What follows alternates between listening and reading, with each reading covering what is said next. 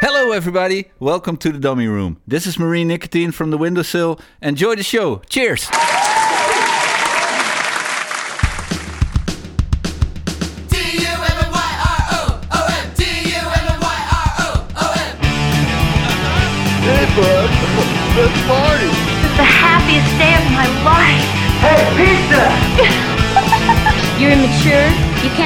Single thing by yourself.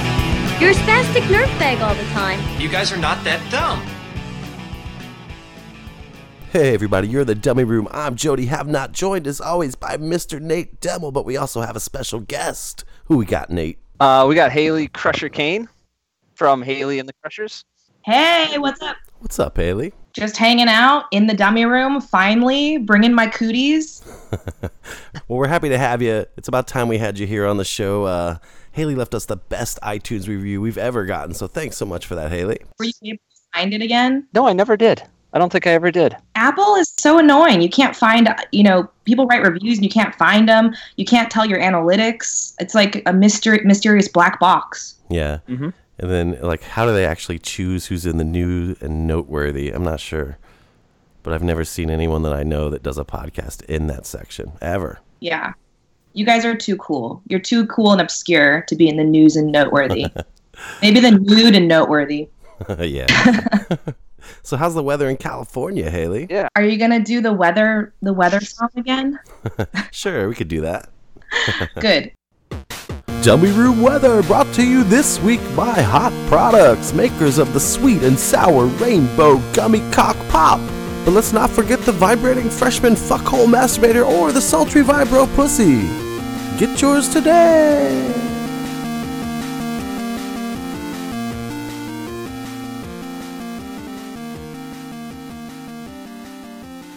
The weather, I would love to tell you guys, okay? It is slightly colder than normal. It is like kind of windy, and uh, that is very exciting weather for California people. So thank you for letting me partake in your custom. I really appreciate it. right on. That sounds pretty good to me. Here it's the same old cold bullshit, so not much to Yep. report on that end. Cold as fuck up here, like usual. So No Yeah. frozen raccoons. Haven't seen any frozen raccoons today. Nice, nice. I have a good raccoon story if that ever needs to come up in the segment. Yeah, let's hear it. Right now? Yeah, right now. Yeah. Okay. So now I can't fuck it up. There's this awesome pizza place uh, where my dad lives uh, nearby my house in, Ata- in Atascadero, California, called Nardone's, and it's I think it's actually like a deep dish Chicago style because it's like a big, fat, like caramelized crust, and they put the toppings inside the cheese. Is that like a Chicago thing? I think so. Like deep dish Yeah. thing. Yeah. I don't know. Like I've never really I've never been to Chicago. I don't know what that exotic pizza really is, but it's like a badass pizza. So he goes out to get this pizza for for the family, and um, at this point, I wasn't living at home anymore. Um, so he goes he goes back to his house, and he lives on top of this crazy like Transylvania Dracula hill, like one of those hills like driveways that like go round and round, and like you know it's like a whole bitch to get up to the house, and in like a rural area. Right. So he takes his pizza all the way up the hill. He gets inside and realizes, oh shit, I left the um, anchovies on top of the car. And he had a brand new Scion. And so he goes outside to get the anchovies. Uh, for whatever reason, he thought he put them on top of the, the hood of the car. And the car had been in, in neutral. Oh shit. And you can guess what happened. It went like all the way down the driveway. Oh no. Yeah. This is so my dad though. Like it's so funny. so and also like everyone hates anchovies. Like his wife hates anchovies, like her kids hate anchovies, but he's like, of course he got extra anchovies for this pizza. so he he's like, what am I gonna do? So th- the first thing he thinks of is raccoons. Because we all know that raccoons are the worst, right? Like they suck. Totally. So yeah, you know this. Yes, They're I always do. trying to they're trying to come up in your business. They're trying to get like in your house and pretend like they're cats.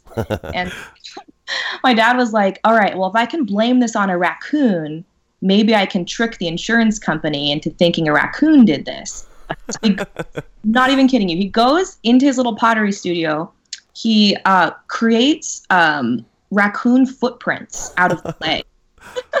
Damn. and he takes these he, he it's like this elaborate process and he uh he takes them and he like over the course of like a week or two he like you know puts this whole crime scene together with these fake like raccoon prints. And the insurance company comes out and sure enough they're like yeah man looks like a raccoon really did this. You know they must have been attracted to the anchovies jumped onto the car got through the window put the car in neutral. Hopefully dad- yeah, hopefully my dad doesn't get in trouble for this, but he totally got like a new car out of the situation. It all worked out, and uh, yeah, it was all Oh, because Wow. the wily raccoon. Yeah, Damn. Well, hopefully your dad's like insurance agent or whatever isn't like listening to the dummy room. I'm sure he or she isn't, but you know what I'm saying. I know. think he's safe. yeah, I was thinking that too. I'm like, should I reveal this? But when you get when you did your raccoon story a couple episodes ago, I was like, I, I this is just a weird raccoon story that needed to be out there. Totally. yeah, and it's all true. That's what's up. So yeah, I mean, hmm. they can be a nuisance. They can carry rabies, but also you might get a new car out of them. So right on, raccoons. so anyone that doesn't know, I think most people that would be listening would know. But Hayley's in this band called Hayley and the Crushers. The album's called Cool Slash Lame. I don't know if you say the slash when you say the title, Hayley. I'm not sure. But I think it makes cooler when you say cool slash lame. I like that. I think it's a great title for a record. I was just kind of curious how you came up with it. I was so hoping you were going to ask this because I wanted to know your opinion on uh, Huey Lewis and the News. Love them. Hip to be square, you know? totally. so the song Cool is the New Lame is kind of like tongue in cheek uh, Huey Lewis and the News, hip to be square. That's rad.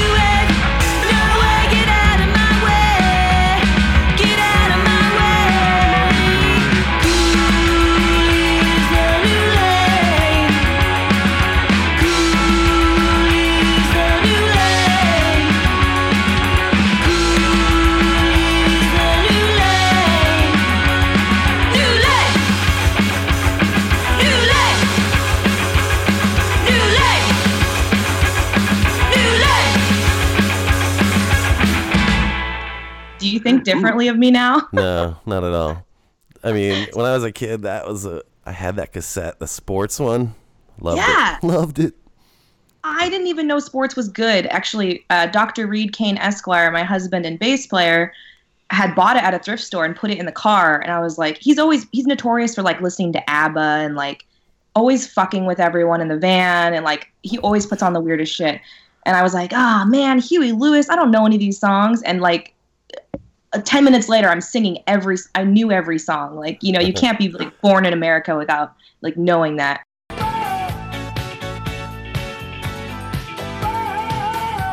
so anyways uh it was kind of like that was kind of sort of the concept we wanted to write a song that was like about rejecting normcore which is a huge california thing i don't know if you guys have that out there You ever hear normcore? No. No.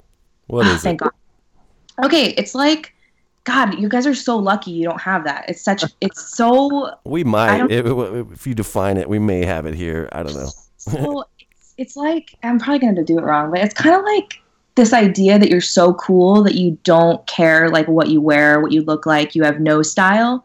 Like you just, like instead of wearing a leather jacket and jeans or dressing hip hop or whatever it is, like you just reject all of it and you just go to the thrift store and buy like a Mickey Mouse, you know, 1998 like Mickey Mouse like shirt and like a windbreaker that like a grandma used to wear. You know what I'm talking about? Yeah. I You think know we have talking- that, but I didn't know there was really a term for it. I ju- I just thought those people were like fucking hipsters or something. Thank Yeah, that's you're right. They're hipsters. I don't. You're total. I didn't even think of that. They're basically hipsters, but the normcore. Yeah, the normcore. was- Normcore. yeah, the normcore was Hmm. like really annoying. So we thought that would be kind of funny to, you know, to kind of make fun of that whole aspect. Um, and then also, it seems like everything now is like relegated to like likes or thumbs up, thumbs down. Right. Um, you know, with social media, it just Yeah. felt like lame, like hot or not. Like you guys remember hot or not? Yeah, totally. the original idea was like hot or not. You know, like is it Right. hot? Not like you know. Yeah. Like check was yes or of- no. Yeah, exactly. That's cool. Yeah. So yeah, the record's out on Eccentric Pop. It's really fucking good. My my favorite is still Bad Girls. I, I noticed Jughead played a little bit of it at the beginning of your episode with him, which I dug. Very cool. Did you feel I good? like- you guys had the same taste. Hadn't really thought about that, but I mean, a great song's a great song, right? I don't know. thank That one just has it just from the time I've heard it. That's just the one that stuck with me right from the you know from the jump. I really dig that one. Yeah, I appreciate all the love you guys have given that song. Um, it's it's actually written by a friend of mine. So there was a local guy in town who was in a band called King Walrus and the Magicians, and he was just like a local dude. And when he wasn't playing with that band anymore, he had some solo stuff. And the first time I heard that song, I was like, Christian. His name's Christian. I was like, that's a hit. That's a hit song. Like Bad Girls is such a rad song and I always loved on that song so much. So when we came up kind of short on the album, I thought, well, let's do a cover from someone we know. And he was super into it. Um, we didn't change it too much, you know, but um, we changed it a little bit. changed it a lot actually, but uh, um, I'm glad you guys dig it. Um, when we re- when we recorded it, we didn't think it was gonna be like, we didn't think it was gonna like cause as much commotion as it has, and it feels like that's one of the songs people really really like. So we're super stoked on it. it. Just goes to show you never know like which one is gonna is gonna like you know worm their way in. Right. Yeah. I like a lot of those songs though. I think that Polyester Sunday mix is fucking great. Aw. Blue and Green's really good. What was the one with uh 1039? I think that was the first one Yeah. Nate played for me. I really like that I think one that's too. my favorite still. Yeah. That one's very go-go's ish. Yeah. Yeah. Thanks, Nate. I Yeah. appreciate that. I heard um Ben Weasel was talking talking about you on that one episode of his show, Yeah. and he was saying he didn't understand why you guys did a distribution deal with Eccentric Pop or whatever. Yeah. And I don't really understand why he was saying that, because obviously, if if you put this out yourself with no distribution deal, um, you know your record's not getting to, you know, Japan. It's not Yeah. getting to, or, or wherever else. So it didn't make any sense to me. And of course, we wouldn't have heard it. You know, I don't think. You know, um, Yeah. the reason I checked it out was because it was on Eccentric Pop. You know, great label.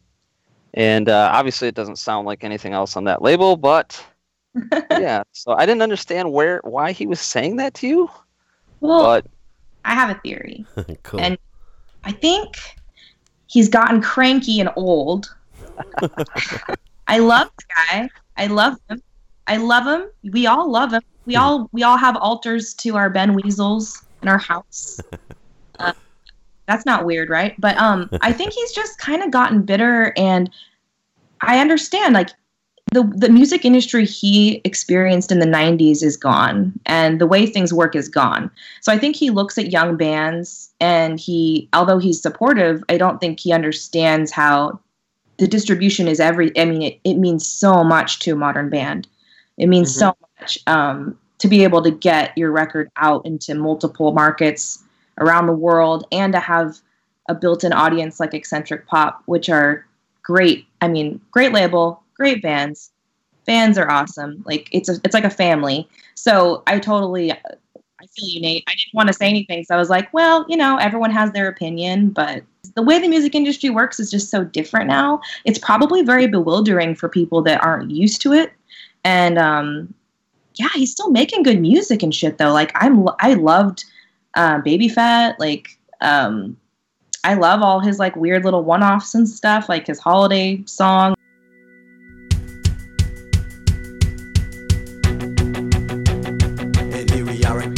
Christmas Eve. I gotta tell you, I just can't believe we made it through another year, and now we're here together. There's nothing there but tinsel, glitter, lights, but here around the fire, everything's alright. And I can't help but wish that this could last forever.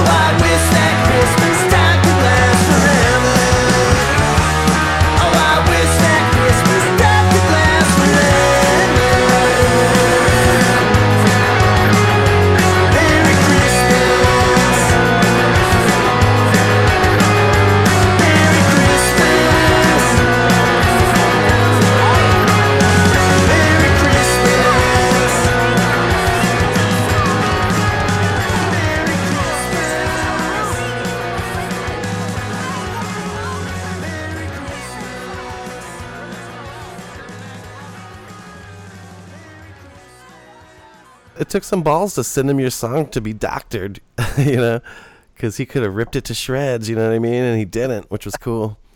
Well, he kind of did. Well, so there was a little back and forth, and I felt like such a goober because he gave me some advice. He sent me a solo, a total. It was super cool. He sent me a weasel solo. I sent it to Nate so he could hear it, and that was so cool. I was like, "That's fucking. If that's all that happens, that's so great." Yeah. Um, but I'm so obsessive, you guys. I'm crazy. Like I got, I went into this room I'm in right now, which is like our little like music room, and I just focused on that song, rewriting it with that guitar melody.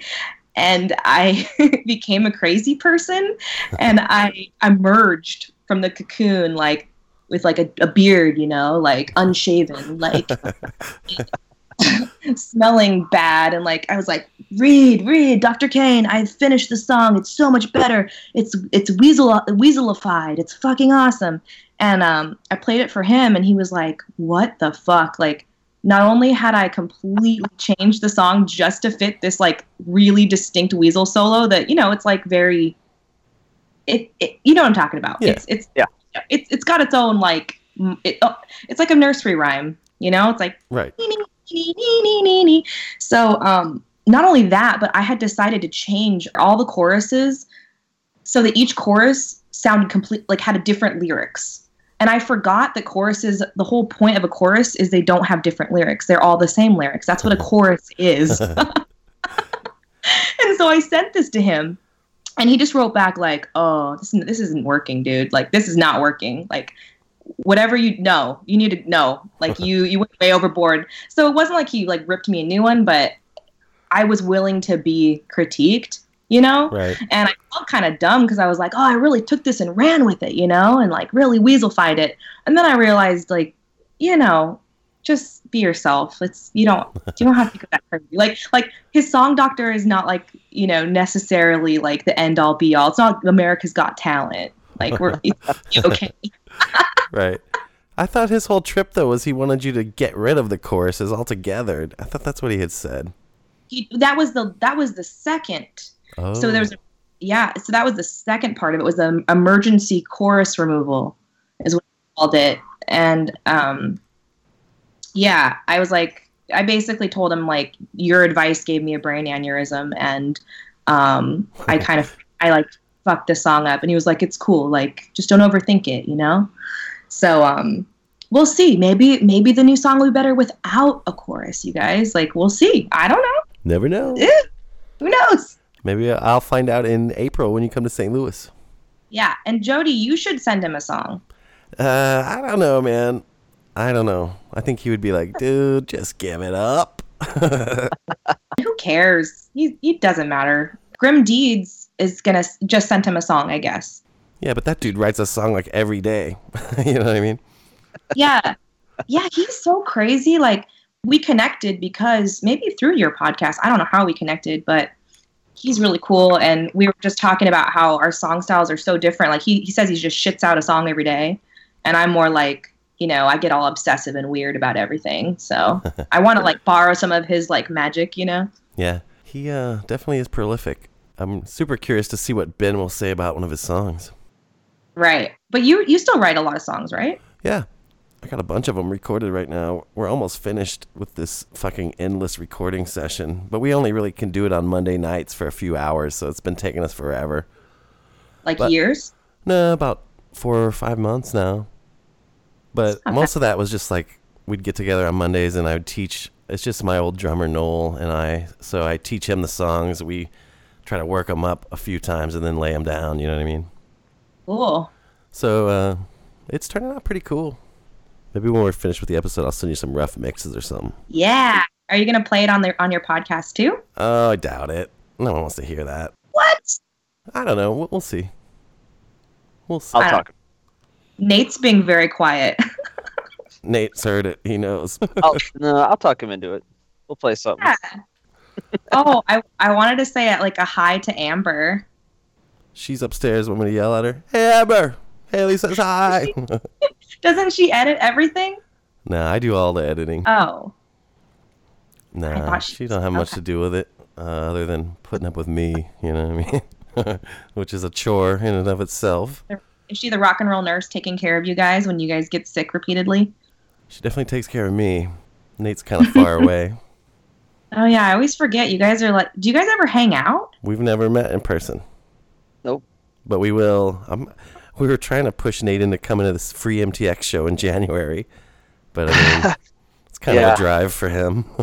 They were trying to entice me with pizza and MTX. yeah. The whole section. Horror the horror section's sec- playing too, yeah. You yeah, you guys should like film it and you could like do your little bro like a bromance like video. Yeah, like know? a slow motion run to each other and a big hug and shit. Yeah, The chariots Aw. of fire music or something. that would be cool. I have to say, like, I know that everyone says they love your podcast. You know, I love your podcast, but I think it works because you guys do have chemistry, almost like an like an odd couple thing. Really? Uh, Is that weird? Do you guys feel, ever feel like you have like the odd couple vibe? uh, I don't know. I always just felt like once I met Nate, we were pretty much like the same person. Musically, anyways, you know. Yeah. We just started talking on the phone, and all we would talk about is all this old punk rock shit that we both grew up on. And I had been kind of wanting to do this punk rock podcast forever. Even Amber and I did a show for a little while called Rock and Roll Radio, similar to this, but she just didn't have enough time. So I ended up just, you know, trying it out with a couple different dudes and shit, but it just never clicked with anyone. But once I met Nate and we were talking on the phone for like a half hour about wine press, I'm like, this is the guy. you know? Yeah. Cool. Um, yeah, he asked me to do it, and it was like, uh, okay. And I basically went home and I told my wife, I'm like, I think I'm gonna do this podcast. What do you think? And she's just like rolls her eyes, like, oh shit. this will last like a couple of weeks, and, and here we are. Like I don't know, six months later, whatever it is, and Yeah, man. Yeah. Against all odds, we're still doing this thing. Yeah, and Hayley actually, if you don't know, she actually wrote us. She was like maybe the first person to write us an e- an actual email, and um, had wonderful things to say. So it was. Uh, you've been a uh, wonderful supporter from almost the beginning. Super cool. I'm the cheerleader now. right on.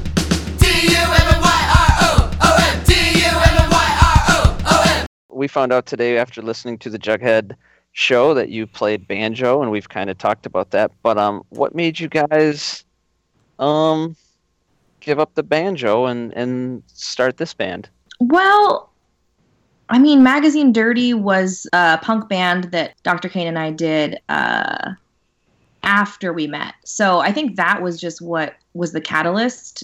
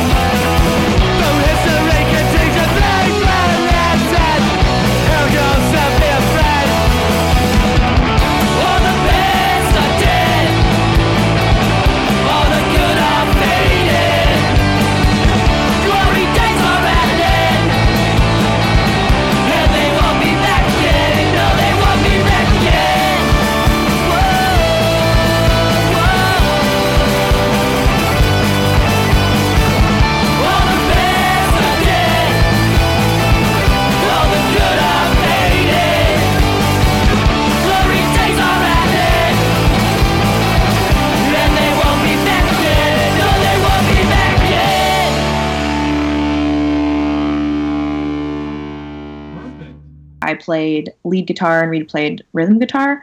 So, I mean, what? I don't know. I, it was Reed's idea. He was just like, I want to start a punk band, and he went and got the craziest guy in town to sing to sing who'd never sung before. He just was like, that's how he is though. He just like went up to this guy in a bar and was like, "Hey, you got the look. I bet you can sing," you know? and the guy could sing and he could writhe around like he did like this whole like shirtless fucking writhing around the floor and like screaming like uh, our, our singer for that band was really cool. So i mean it was kind of reed. I mean i was in a punk band in high school in la called ballroom burlesque which was an all-girl punk band for a little bit. Um, so i think i mean it was always in me. I always was into punk music and part of different punk scenes so it wasn't like that weird uh, it was almost like the country music was a detour uh, in my life to get, get to get me straight after being in LA for a while and partying too hard. It was like a little detour down the country road, you know, met Reed and then he was like, let's fucking destroy everything and go crazy. So I think that's kind of what happened, if that makes sense. Totally. So you had you had said before you you you were obviously a Screeching Weasel fan and and the Queers and stuff, but you didn't really dive too deep into the pop punk stuff.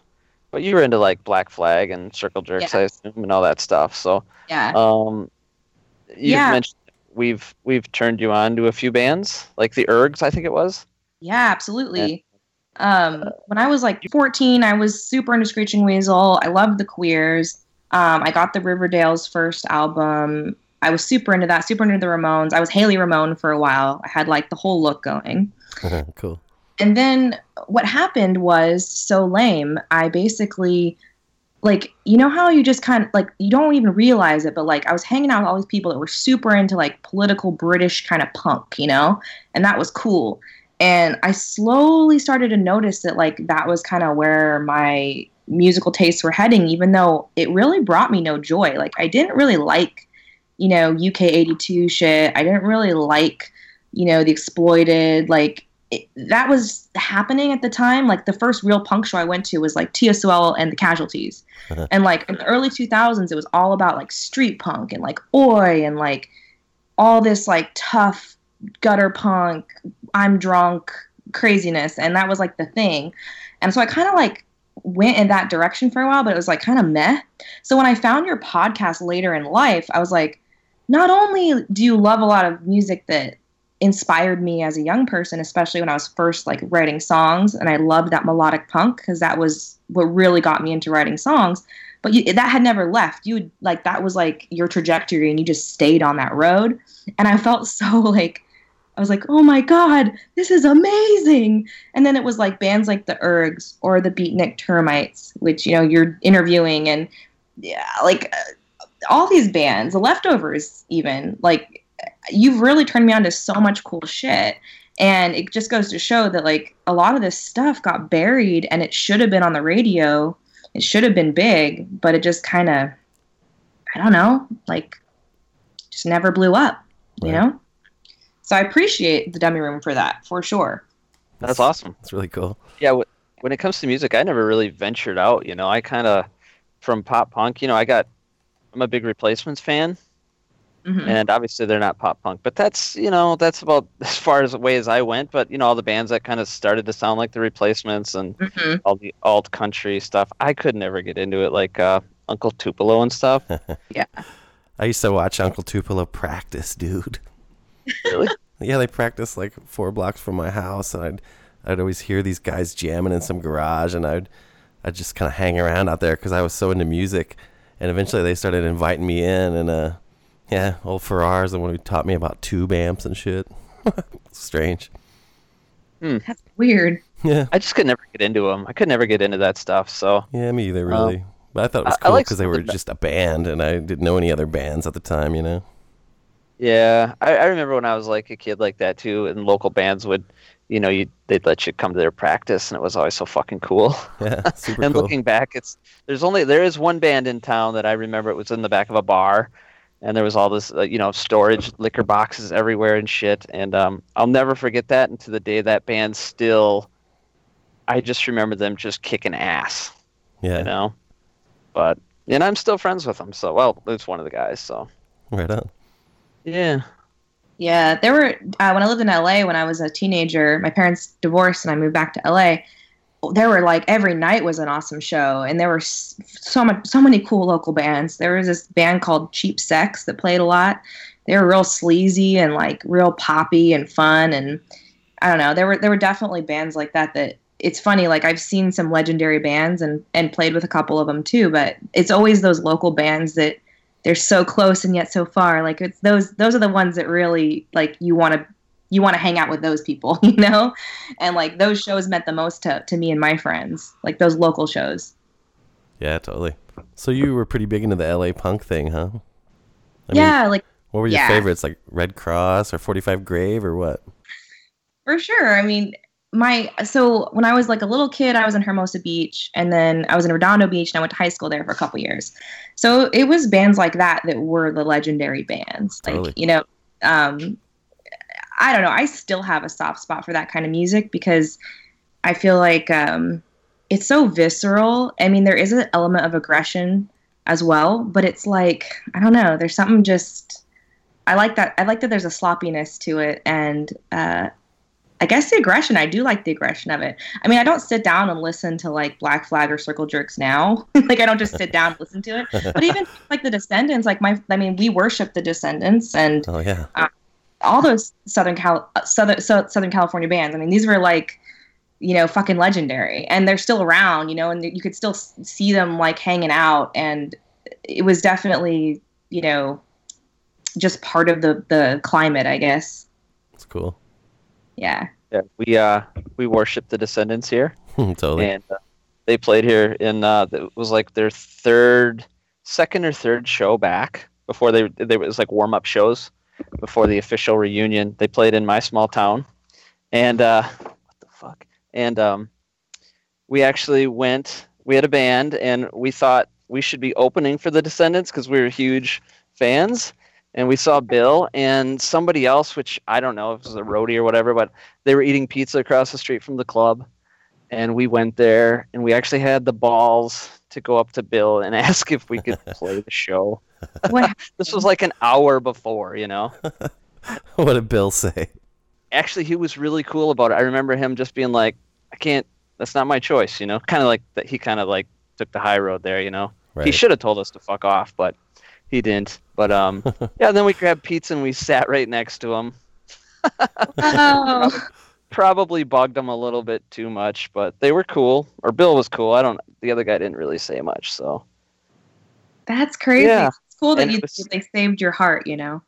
yeah. Still, just the uh, the best show that I've I think I've ever seen. So that was 90 Like ever, ever, ever. Oh yeah, I think so. Yeah, Wow. it was it was awesome because I was a Descendents head before that, you know, and Yeah. then of course they were they were done. You know, I was never gonna see them, and this was '96, you know, and um, I was right out of high school, and it was it was awesome. So Great. I feel like I saw all these bands come back in like the 2000s. So I saw kind of the dregs sometimes. Like it wasn't always the best resurgence of everything, you know? Right. So, yeah, I mean, I saw some good shows, but but I, I do envy people. Like I never got to see the Ramones, you know? Like there are certain bands that I just never got to see and I'm kind of bummed about it. Yeah. So, what was the best show you did ever see? Oh, geez, guys.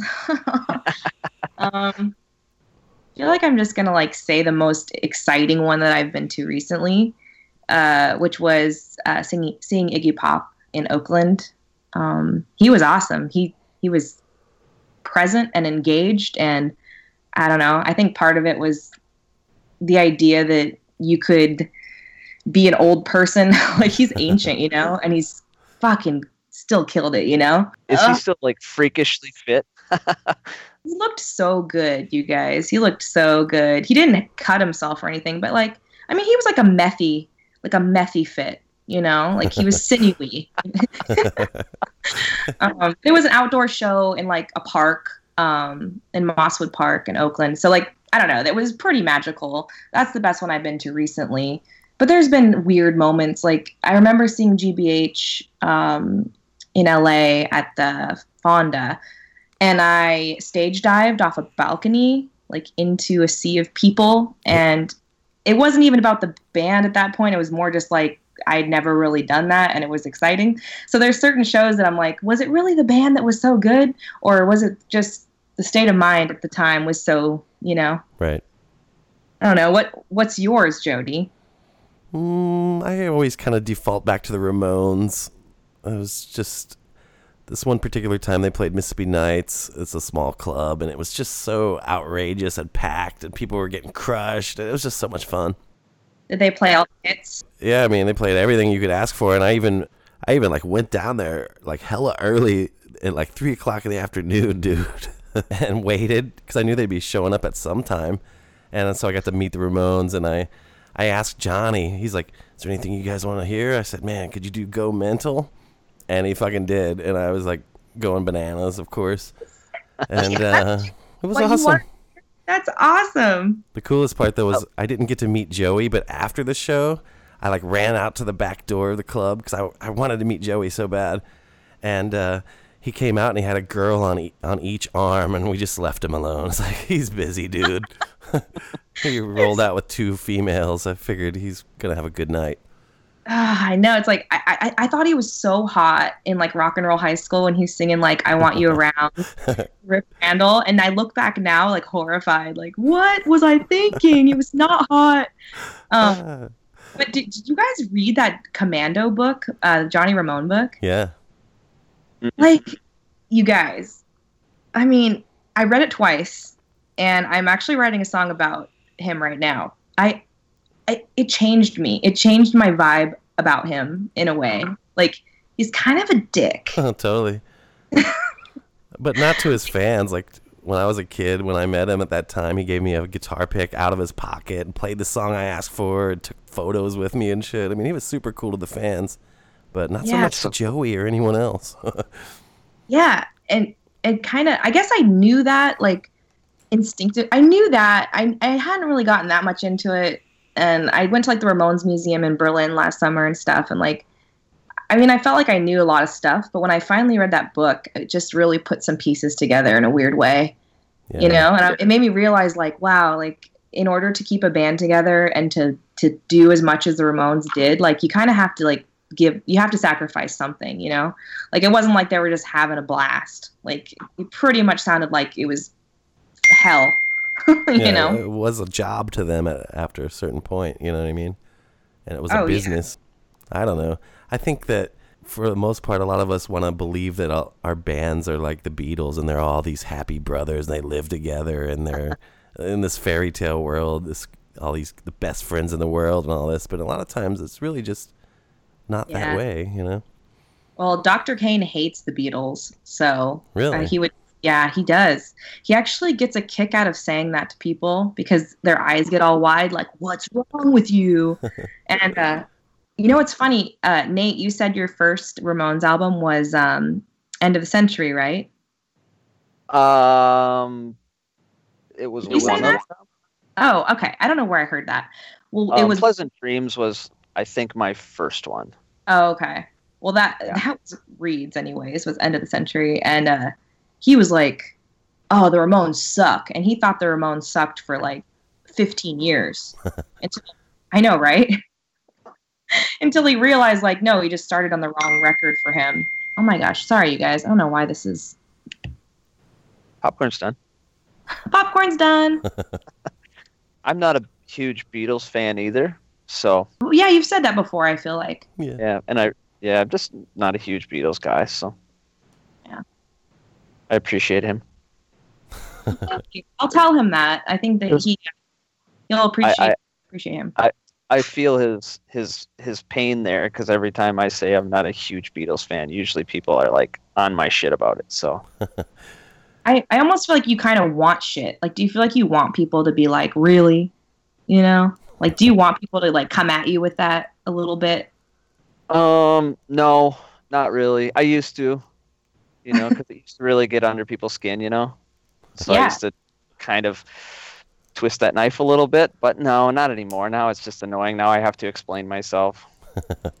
Why can't you just be like normal and just say like the Beatles are great and then just pretend and just Avoid conflict. Yeah, but I just I just don't do that, you know. right I on. respect. I'm I feel the same way. I respect that. That's like when So I- people try to because like people think I like like Riot Girl music because like if you know my personality and I'm very political and feminist, they're like I just don't like Riot Girl music. I don't like it. Like I don't think it sounds good, and and it bothers me because politically like, I should love it, you know, and I just don't, and I just have to be like sorry. I don't like Bikini Kill. Like I'm sorry, you know. We're on the same page there. Yeah. Yeah. I think Bikini Kill has like three good songs. I mean, they have everything about them spiritually and as a movement was pretty awesome. But Yeah. you know, the Go Go's had more good songs. You guys, the Go Go's had good more good Absolutely. songs. So, Dude, better songs by the truckload. yeah, Hey, this is B-Face here, hanging in the dummy room where LSD makes you smarter.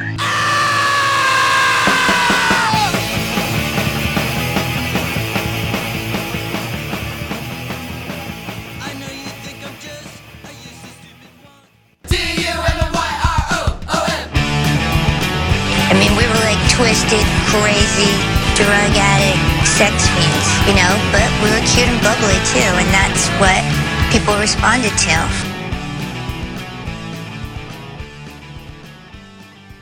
Good evening. I'm Charlotte. Good evening. I'm Gina. Good evening. I'm Janet. I'm Kathy. Good evening. I'm Belinda. I'm the Go-Go's. no, I'm the Go-Go's. I'm the Go-Go's. No, we're all. well, anyway, we'd like to thank you for inviting us into your home.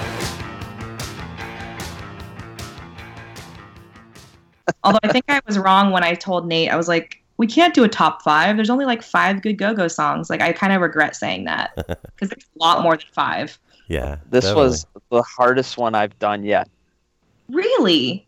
I think I say that every time we do one, but this one was pretty hard. So Yeah. It was tough choices to be made in that respect. I don't know I- how you guys did Yeah. it, but when I, when I was going through them, I don't want to be like this uh, total cheese ball and just do the singles. You know, the hits. hmm The hits are really good, Yeah. but they had so many other songs that weren't, you know, really singles that are still good.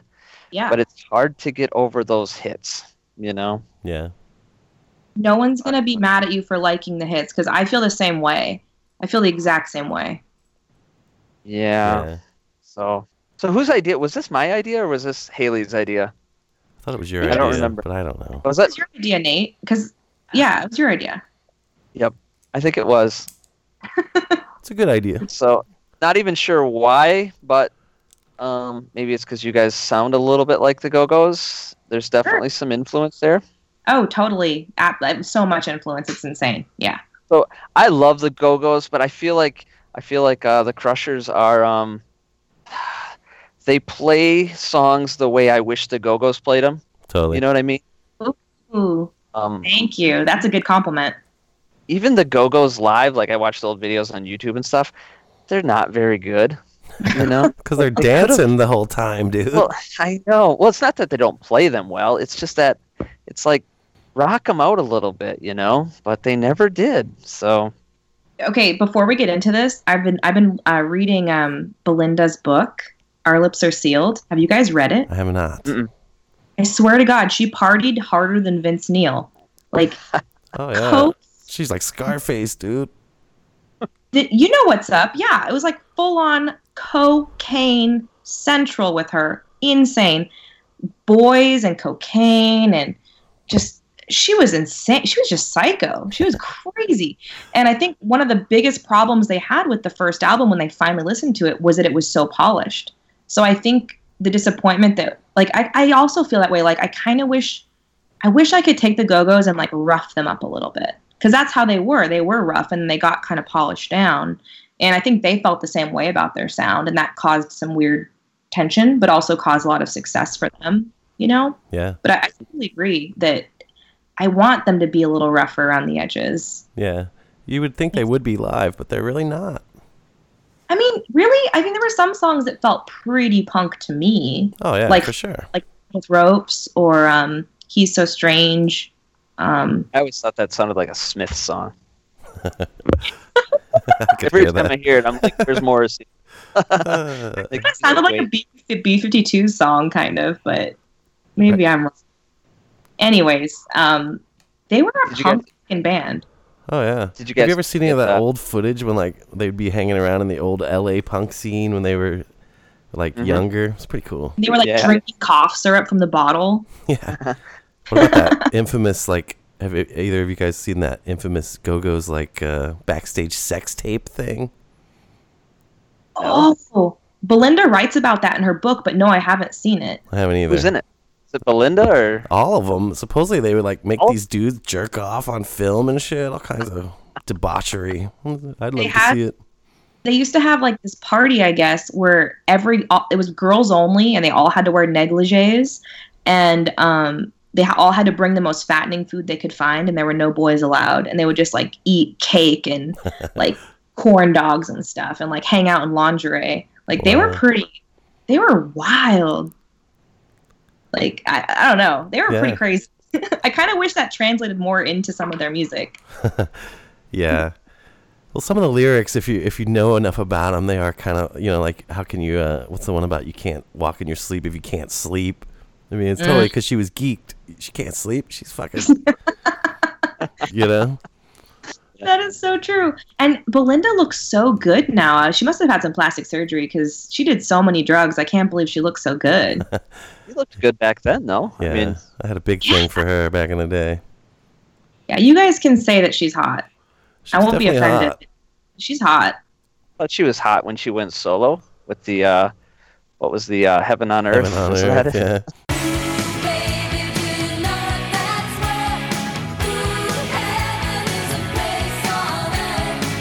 Mm. You know what? Um, Reed loves that circle in the sand. Yeah. Circles in the sand. I guess he Yeah. made out. He made out with a girl in junior high to that song. So he's like, whenever it comes on, he's like, wait, wait, I have to hear this song. I made out with this hot girl in junior high. Wow. So, does it ever get weird being with the guy in your band? I mean, d- is That's there ever a was- situation where like a girl in the audience doesn't know and she's trying to get at your fucking husband? I mean, or vice versa? Does it get kind of weird? Is it like Fleetwood Mac? What's going on? Oh, that's such a good question. I love it. I love it so much. Um, well, this will make it pretty clear. Like, we don't wear our wedding rings on stage. And that's like for a reason because it's like you want to keep the fantasy alive, you know? Totally. Like, I mean, I'm, I'm on stage wearing go go boots and a swimsuit, and that's just me, you know? That's just Right. me. It's who I am. And it's funny because people can tell there's chemistry between us on stage and they don't understand until they find out like oh you guys been married you're in love like it makes sense.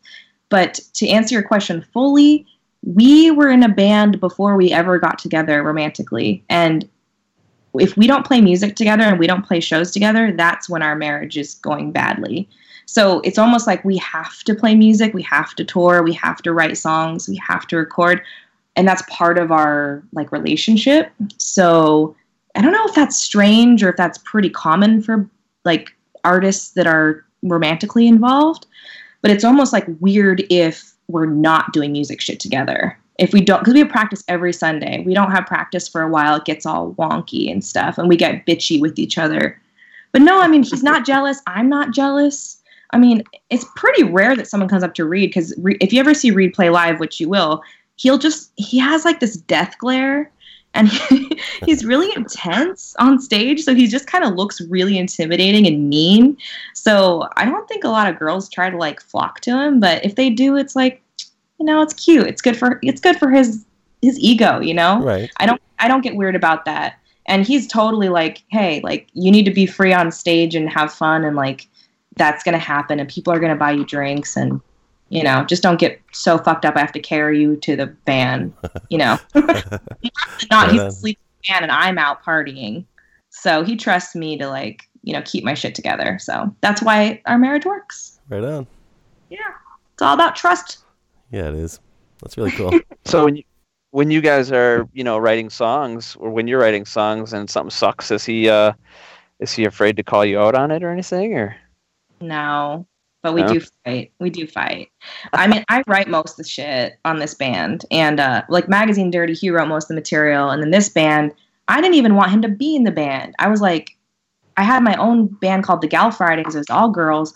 That shit blew up, and then I was like, fuck it, I'm gonna do Hayley and the Crushers, and I was like, Reed, you sit out on this one. And then I needed a bass player, and he's like, "Just let me be in the band. It'll be cool. It'll totally be cool." And then he like joined, and it's been awesome. Like he gives me advice when I need it and I ask for it. Um, and he will tell me if something is sounding contrived or not good, or like, uh, you could work on this, you could work on that. Like he will tell me. Um, and we don't fight so much about his opinion. It's more we fight because our writing styles are so different. Like I said, I'm really obsessive and crazy, and like I just want to finish something and polish it and be done with it. And he's more like, well, let's just try this here. Let's try that there. He's very loosey goosey. Like his songs aren't his babies. They're just like, it's more like uh, my songs are my egg and his songs are sperm. And the sperm can die, right? you guys kill your sperm all the damn time. And like, I think there's something about like, you know, the women's songs, you know, like I do kind of nurture them and I don't want them to be like fucked up. So we do have fights about stuff, but it's it's not like he's like walking on eggshells. And he definitely improves songs. Like 1039 was a song that we collaborated with together. It was his music, my lyrics came together, and I think it was like really good. So, yeah, me too. That's awesome. aw. Good one. I always thought that was uh, would be an interesting way to do it. Like I've dated a couple girls. I've never been in the same band with them, but I've dated girls that were in bands. And if I offered my opinion, oh my god, if it wasn't positive, it was a big ordeal. yeah, no, it's hard sometimes for sure. It is, and like in this band, I'm the boss. It's my name. It's, I'm pushing it forward. So.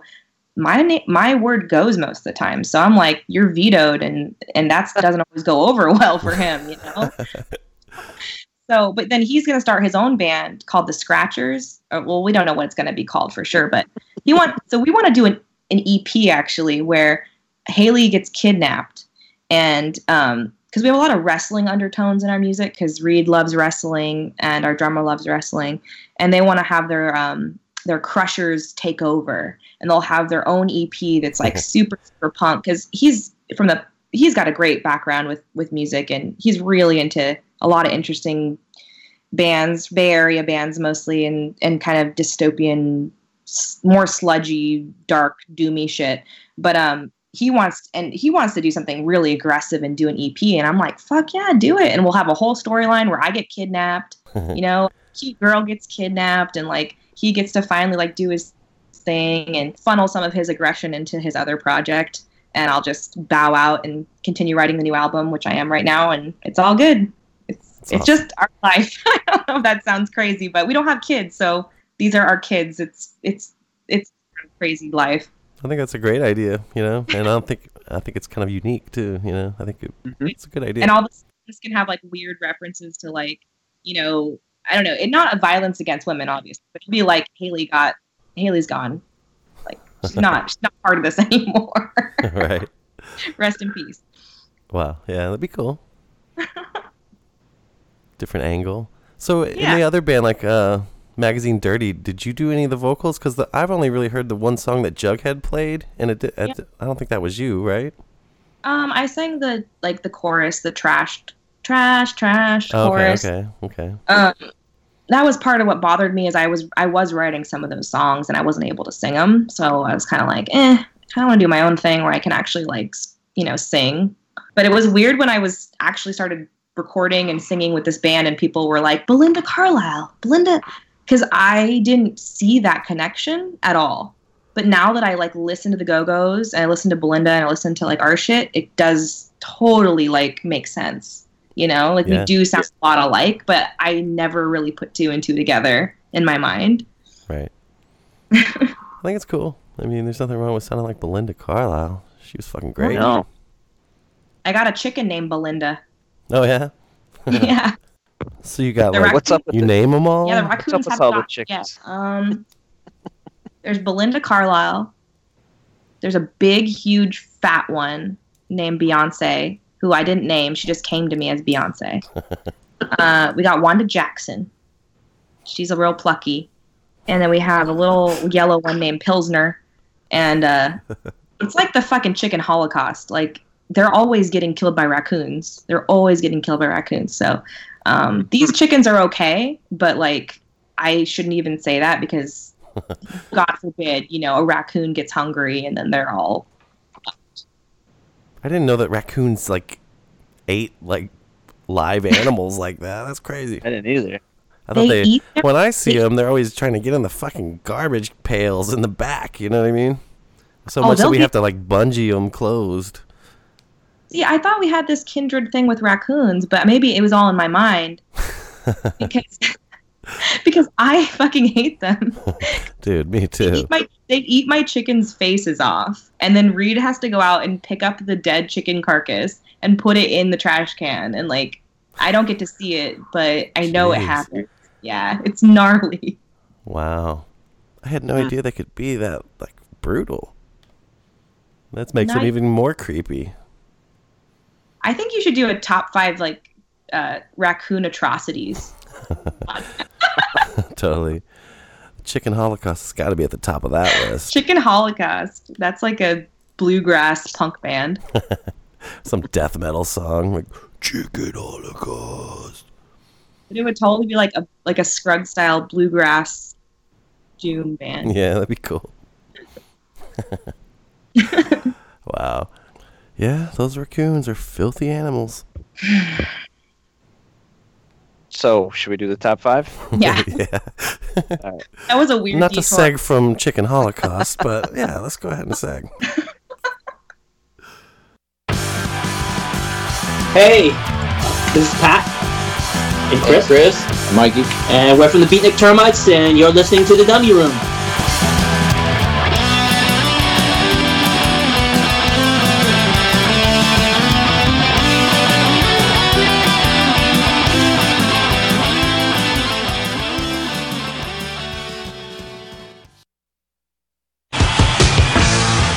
Glance, they seem like fresh faced all American girls with catchy hooks and killer looks. All the guys thought they were great, and all the girls wanted to be them. And in the early 80s, the Go Go's took the world on a joyous musical ride. We really captured that moment in time. But behind the bubbles and bows, the girls hid some dark and dirty secrets. We were cute and bubbly. I mean, we were also like, you know, twisted, crazy, drug addict, sex fiends. The band was beleaguered by an insatiable appetite for booze and drugs. Friendship was devastated by backstabbing dramas, decadence, and dope.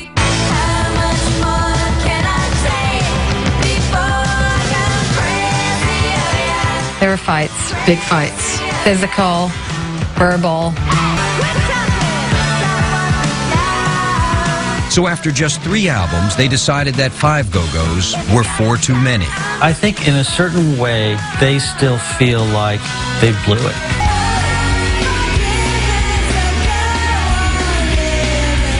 The Go-Go's. All right, It's all who's right. starting? Let's let Haley, Haley, you- start. She's the guest. um, it's vacation.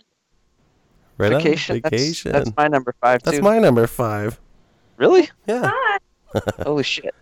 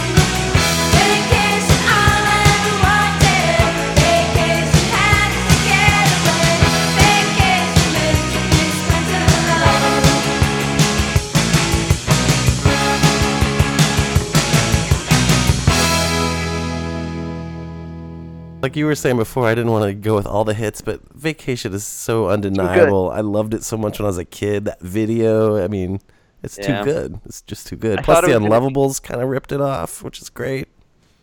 I, I um, I thought it was going to be my number one just because it's uh it's, I thought it was my favorite one, but I dropped her. So I think I, I, think I've heard it too much. Also, can we talk about how long it takes to get to the chorus? It does, but once it finally gets there, it's such a payoff. You know what I mean? Totes, good totes. But it takes a goddamn long time.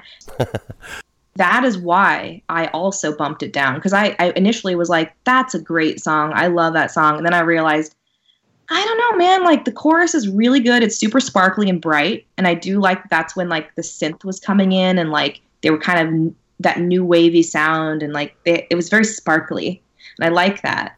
But it took a long time to get to that beautiful chorus. So I'm gonna dock them points, and that's why they're number five. Right on.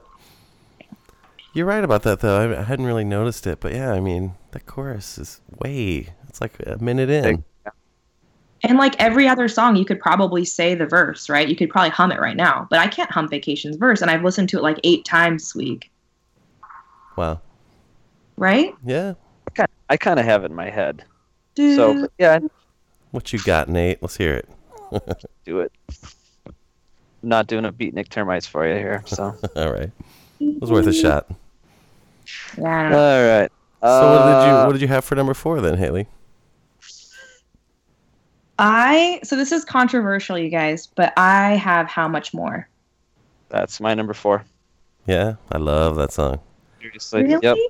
Really? That's one of my favorites. It is. In fact, You know, I Is went. it your number four too, G- Jody? no, it's, it's a little, little bit higher up for me. Ooh.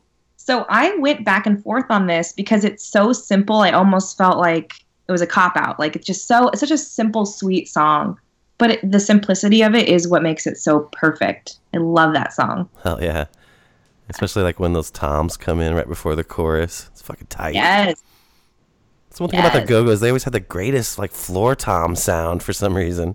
On all, a lot of these songs, the floor tom is just sounds great. Yeah, they're um that was it Gina? Yeah, Gina was like super pro, right? Totally. She Like, was a she great knew- drummer. Yeah, she knew what the fuck she was doing. Oh yeah, I think without her, a lot of these songs wouldn't be quite as punky. You know what I mean? Yeah. Yeah. Cuz they are very minimal songs. The music is minimal. It's but that the drum keeps it together. Yeah, big time. I always used to watch the the old videos just to see if it was actually her playing, you know. and I would just like watch her, and I'm like, "There's no way she's playing this," but she was she was good. Yeah. it was her. I think she I think she was professionally trained. Um I'm trying to like think about the Belinda book I'm reading right now. I think that Gina was like a professionally trained drummer. Whereas the rest of them were kind of like, you know, out of the woodwork. Right. Yeah. Yeah, she definitely sounds like she knows exactly what she wants to do and executes it perfectly. You know? She also wrote a lot of of the songs, which is kind of weird for a drummer. Like drummers aren't real musicians, you know. uh, yeah. I'm just kidding. I'm just kidding. Unless you're Mikey Erg or Bill Stevenson, I guess. I know that's not true, but the, um, there's a lot of songs that she worked on and, did, and she did a good job. I mean, Belinda didn't write shit. She didn't write any songs really. She was just doing coke the whole time. Just a pretty could face sing, with though. two nostrils. Oh, she could sing though. Yeah, she really could sing. And it's so natural. Like that's what I love about her vo- her voice. It's just so natural. I kind of wish she would uh she would have just uh let it loose a little more often. You know what I mean? Yeah. Kinda like she held back, and it's like God, it's she could just belt it out. I bet. But Yeah. She never really did. So. I bet you a lot of that had to do with their first record and like being pro- so overly produced. You know what I mean? Because I would have to bet they were a lot more raw before they made that record. You know what I mean? Yeah, they were. Yeah. So maybe they was a- just figured, well, man, it, it sold a lot of records, and we might as well keep doing what we're doing. You know? Yeah, th- what wasn't they were like the number one selling female group that wrote their own songs or something? Like number one on the Billboard or I what was it? believe that. Yeah. Yeah. I mean, why fuck with that? But but there are moments when she does kind of growl or she gets kind of like sultry and that is th- her essence. Like I wish she did do more of that too. Like that's why I say I kind of wish they had roughed up their sound a little bit more. I absolutely adore them. I mean, when I was like 8 years old, this was one of the first records I latched onto, Beauty and the Beat. So, I love them, but I I can see how they kind of held back a little bit, and I I, I agree. Yeah. I always just thought if they would have just used Marshalls, it would have been so much cooler. you know what I mean? Because the guitar tone is a little clean to my taste. I kind of Yeah, like and that also Johnny just, like, sound. I play a kind of a you know I play a Gretsch and I play like a very reverby, you know, clean, sparkly guitar. yeah. So I like that the brightness of the guitar. Um, I think it's really fun and upbeat. But that would have been interesting to hear like a fucking like yeah like a Ramonesy Marshall tone, you Yeah. know? They would definitely made those songs. They would have been considered punk by a whole lot more people, I think. You know? Yeah. And especially some of their later records, like Talk Show, like that guitar tone is trash. Like, just throw that garbage. It just it went from bright and sparkly to like tr- treble, trebly and bleh, just shitty. Barky. It's a little barky. Barky. I like that. But there's some good songs on that record too. None of them made my list though. However, I got one of them. you got head over heels, don't you? Nope. No. Nope. Holy shit. Nope. I thought for I sure left you it had off that. 'Cause I have an idea. Oh, So what'd you have for number four, Nate? Uh, how much more? Oh, that's right. Same one. Great one. My number four is not how much more, but it does have Killer Toms and it's skid marks on my heart. oh yes, yes. That song's a ripper. Yes. It is good. Always love that one. And for me, it was all like that first record. I I had that when I was a young kid, and I just fucking played it to death. Man, I loved it. Still do. So most of mine I'm are coming right off of the first record.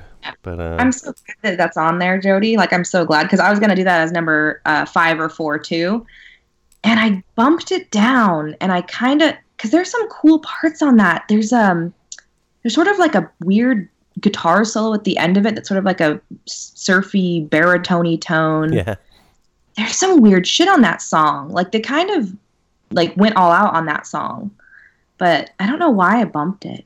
it's hard to just choose five. I had a Yeah. couple ones that I kept re- like readjusting, and I don't even know if I'm still happy with the result. But this is what I'm going with. Well, I guess Belinda wrote um, that song. That was one of the songs she did write or was part. of.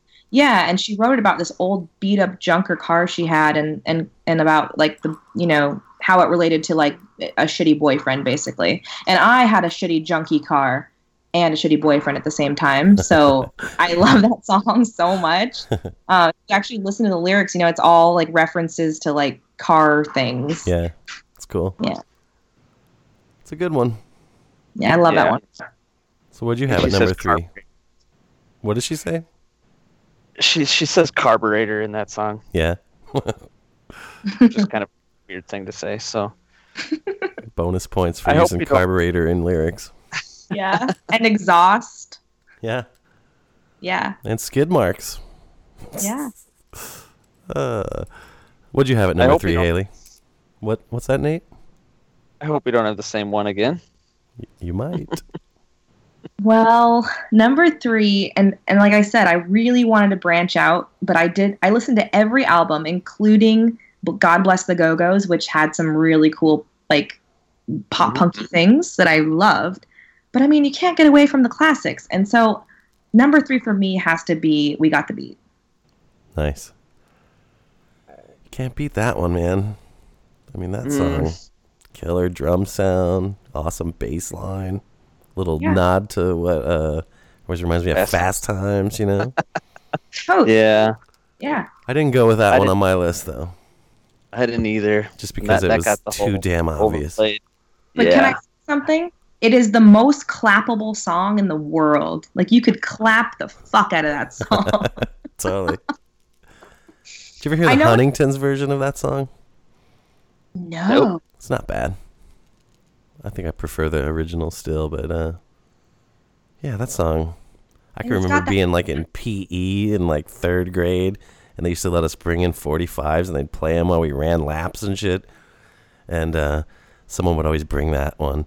It'd be like, "We got the beat. I love rock and roll. 99 red balloons and fucking uh, always something there to remind me. those and Uptown Girl. All those songs were heavy rotation in my PE class. are like the A sides of your nightmares. But but I do think about like is it Grease where the kids jump off the um like off the stairs in the in the like the entrance of the school and it's like they're getting out of school and it's all exciting or is that Fast Times? I can't remember what movie it is, but when I Uh. hear the song that like do do do do do do do do you know and like that piano and the Yeah. guitar to it, it makes me think of like the last day of of school and like the first day of summer and um yeah but it's it is kind of a simple a side it's a basic bitch song i admit to that It's great. but it though. had to be on the list, you guys it had to be on the list Yeah, it's definitely one of their greatest hits of all time, for sure. I think I just played So- it too much when I was a kid. I got a question about a high school. So, I you live in California, obviously. You grew up there. Did you go to a cool high school?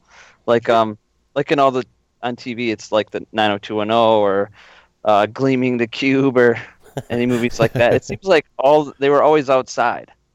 Like Totally. everyone's just sitting around like a corridor all the time. So, yes, Nate, I did. So, when I was 16 and I moved from the area I live in now back to South Bay, uh, LA area, I went to Redondo Union High School, which was uh, right by the beach, right by Redondo Beach. You know, surf spots and sun and and the Fun Factory and the pier. And I immediately met three girls that were like the the three punk girls in school. We immediately started a band. We immediately started ditching school. We were never at school, or we were smoking like you know outside, or in the girl like literally in the girls' room. We were smoke. We were we were the quintessential like bad bad girl like Southern California punk like you know fucked up haircuts and fishnets, and we were those people. And uh, yes, I mean not that the high school was cool, but we were cool and we thought we were fucking cool and like we were you know at the beach and it was it was totally like of that vibe and my dad went to actually uh, hollywood high so Wow. yeah Cool. Valley Girl. Yeah. yeah totally yeah No, it's uh, like movies. Like I can't even think of anymore. Like Pump Up the Volume and like uh, Encino Man. It's like they're they're fucking never in class. Everyone's just always sitting around outside. so our zero period was surfing so like it was it was cool it was cool but i mean we, we were supposed to go to school it just i mean some of us did but i certainly didn't go to school like ever so uh, to answer your question That's what's up. Cool. When, I, when I was a kid, it was all about turning 16 so that you could drop out and go to night school for the rest of your time in the preg- school. with all the pregnant girls All the pregnant girls and stoners. It was pretty cool. they give they actually Yeah. let you have smoke breaks and shit, so everyone would just be like getting high to refresh for the rest of the class and shit. It's crazy. yeah i just got my ged but i i kind of wish i had done that because that does sound like it would have been fodder for some cool songs and stories and stuff Yeah, it was, it what were you guys like in high school It was exactly the same. Pretty much the same. Yeah. Uh, just Yeah. s- a little more stupid. That's about it. stupider than now if you could believe it, yes. Yeah. I was one of those dudes though that Same. always had a band, so I didn't give a fuck about school. You know what I mean? I was more concerned with rock and roll. yeah we would have hung out for sure Totally. Yeah. I was. I. I. w- That's when I was in bands. Was in high school. So, yeah, same thing. That's all we wanted to do was, you know, skip school and go practice. yeah. One time I went to regular like morning day school on acid. That was a trip. it was a bad Oh idea. I left at lunch. I couldn't take it. I got the fuck out of there. I don't know Ah. what possessed me to think dropping acid and going to school was a good idea, but I don't know. yeah. But anywho, so where are we did at on this list? You never Number did two. acid or never went to school on acid? Uh, neither. So nope. Right on, I- Nate. never done acid either Well, you guys are both lucky. You don't want you don't want no part of this, do we? Uh, Dr. Kane gets acid flashbacks a lot though, because he definitely did a lot of acid. Yeah. I Yeah. don't know if I've ever had a flashback, but I expect to be pretty senile as an old man.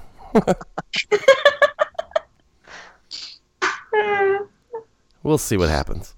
So where are we Yeah, at on this list? We're at number three. I, I my number three. I didn't say it, did I? Okay, yeah, no, Did I Haley didn't. give her number Um, three? It was we got yeah, the beat. you Okay. guys like totally Got the judged me for number three. Go ahead. Well, you get you guys are gonna fucking judge me for this one. Um, it's off talk show, which is kind of a cheesy record. Um, I went with yes or no. I like that one. It's it's a slow one. It's um You had to have some kind of slow jam from you. it's it's really good, but I don't know if you've ever seen the video, the actual video. I don't know what I don't know I who it is. I can't remember, but there's there's one of them. It might be Belinda. It might be the drummer too, which would make sense. But I swear she's playing with like two big dongs, and she's like drumming on her legs with them. What? They're like, yeah, Really? they're like at they're like at the pool, you know, just all like, you know, Just- just goofing off. And I swear she's got two big dildos, and she's beating them on her leg. I'm looking this up. You gotta look it up. I'm up. looking it Are you right sure now. you're doing acid right now?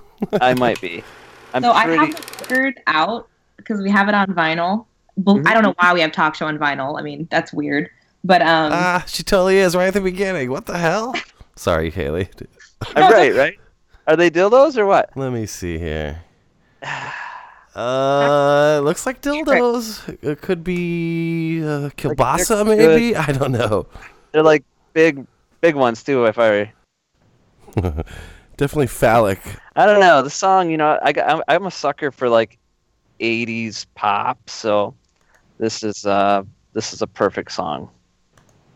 yes or no, I'll take it fast or slow.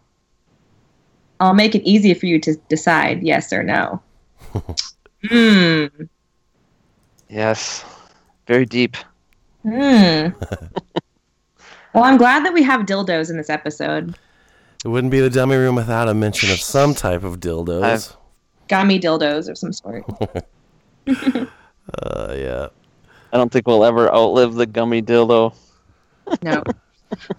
Mine's on display. it's a treasured It isn't- keepsake I will pass down through the generations. Oh, I love it. So you had yes or no, correct? Yeah, Nate? I had. Yep, I had to Right go with it. hmm I had to Uh, go. even though I, I know talk show is kind of that record, you know, that's like, eh, you know what I mean. Yeah, I don't know. At the time, I thought it was slick, good. very I liked it. Well, the LA Times said that it was awkward. Really? Yeah.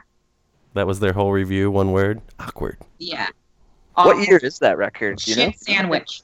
Yeah. I think it was like 85 or something, right? was it that old? I think so. Uh, 84. 84. The first one's what? 81? Um, 81. Yeah, it was Beauty and the Beat. Yeah. That's crazy. 81? That's crazy. I mean, talk show wasn't horrible. Um, No, it had a couple hits too. I mean, wasn't Head Over Heels on there? I mean, that's a great one. Head over heels. yeah, that's a great song. That's a great song. Yes, You guys, what about that Beatnik Beach song? I like that one. I don't like that song. You don't like that one? I, I- Well- I do like it. Just sort of, you know, what you would expect a surf song to kind of sound like. You know, just like, eh. Right. That's Eh. true, but still. I like that. I think it's me is probably my favorite on that record. That's a good one. Yeah. You like that one? I, I hope I hope that there are some other albums on this list besides just Beauty and the Beat and Vacation, but I'm kind of thinking there's probably not. I didn't venture too far from those two. Because God Bless the Go Go's had some had a good, couple good songs. They actually had a song written by Billie Joe. Oh, Uh-huh. really? Yeah. I don't There know was if a- I've ever even heard that record. It was There's- so like so much later. I don't think I ever heard it. The Go Go's to me, I'm kind of attached to this old shit from MTV. You know what I mean? When I was a little kid, I never Did really listen- followed them all, too much Yeah. further. But Nate, did you listen to that one? What do you Yep. I want to know what you thought. Um, I didn't care for the record, but there's one song on there that's really, really good. Is it Unforgiven? It is Unforgiven. It's my number two, actually. So That's rad. That's rad. I couldn't such- put it on the list because it was so late in the career, but that's a great song. I had to do it. I remember when it came out, they were like on. Uh, they did the whole media circuit, you know, and I think I saw him play live on like Regis and Kelly or Kathie Lee, probably maybe back then. and um, I was like, "Holy fuck!" I couldn't believe it, you know, because they it it fucking rocked, and um, it's it's a rocker. So if you haven't heard that song, Jody, you should. It's is that the one that Billie Joe wrote? I don't even. I think that was the one Billie Joe wrote. It's I great. I, mean, that's the best song on the album by far. Like that is the best song. I almost put it on the list. Wow. I I had to, and I just I it, I thought it would be like number five, and then the more I listened to it, I was like, it's too good. So You're so brave that you you put that on because I was just like, ah, I'm such a I like the vintage Go-Go's too, and I don't want to muck it up with this like '90s Go-Go's stuff. I I had to because this is this is like the most you know pop punk they ever got, you know, or close to you know our little bubble that they ever got. It's so good. I mean, I think someone should cover it. I mean, I kind of want to cover it now. I mean, it's it is. a Should. good- yeah. No one would know. Gotta do that Nena song too. That'd be the shit. What is that? Just a dream. I sent it to you on Oh, Facebook yeah. a couple days ago, I think. Sorry. I don't know, but it's a great one. I haven't heard that in a long time. Yeah, that is good. I love that song. I tried to cover it, but I couldn't. I couldn't sing it. It was too high for my range. So, uh, I cover um, this town on my first Crushers record, Jewel Case, and it ruined the song for me. I couldn't put it on the list because I play it so often, and I actually like the way we play it more than the original song now. Right. Um, but people love when we play that song live. People are always like, "Oh my god, thank you for playing the Go Go's." Oh, like it's this huge. You know, I don't think people really cover them that much. right. They should though. Yeah, they were a great band. I think people just think of them as just like a MTV pop band, when in fact they were really rad. yeah the, they're like i said like their simplicity but they're really lush background vocals that were so on point like their backing vocals were fucking phenomenal like is there anything that compares to it today in the female like realm I don't know. I don't- Maybe the Unlovables. That's the only one I could think of. Nah. it's, it's almost like they're robots like they're fembots like i don't even know how they sing like that. they're fembots Yeah, they definitely got that uh those harmonies down for sure. yeah they're amazing I think the Bangles were like that too. Bangles were good too. Yeah, but I also feel like they also had only like six really good songs. I'm with you on that. Yeah. I don't even know if they had six, did they? Maybe I'm being generous. I think you are. Yeah. Well, they were They did cool have though. Suzanne Hoff though. I was gonna say Susanna Hoff. Count me in. Wow, wow, wow. Yeah. Sorry, Haley. Oh, no. I'm trying to be one of the guys. It's so hard. hubba hubba. There you go. Hubba. She was hot. She was really beautiful. I mean, if I was in her band, I would be jealous. I'd be like, fuck you. Everyone else was like, oh, I guess we're just potato people compared to her. Right. Interesting that Prince would write that that hit for him. You know, pretty cool. Which song was that? He wrote that Manic Monday song. He did? I didn't know that. Yeah. You know, I don't really like Prince, but I like that he did that. You don't like Prince? That's a shocker. I think that there should be a smoothie place called Raspberry Puree That's That a great idea. that is Prince themed. I'm not saying I hate Prince, you guys. I just it's like I don't I don't know, maybe I'm just too young. I I don't understand I understand Michael Jackson, but I don't understand Prince. Wow. Sorry. I'm sorry. You got to go watch Purple Rain and get back to us. Absolutely. it's a Midwest thing, maybe. Maybe. Is he from the Yeah, Midwest? It's from Minneapolis. Minneapolis. Yeah. Well, he if was a I ha- damn genius. I if I leave this conversation without talking about the Midwest tour, I will be in big trouble. So at some point, I have to remember to talk about that. For sure. I'm excited that you're coming through my neck of the woods. I get to see you guys live. It's gonna be awesome. It's gonna be super fun. You're gonna come on stage. You're gonna sing "Bad Girls" with us. We'll see about that.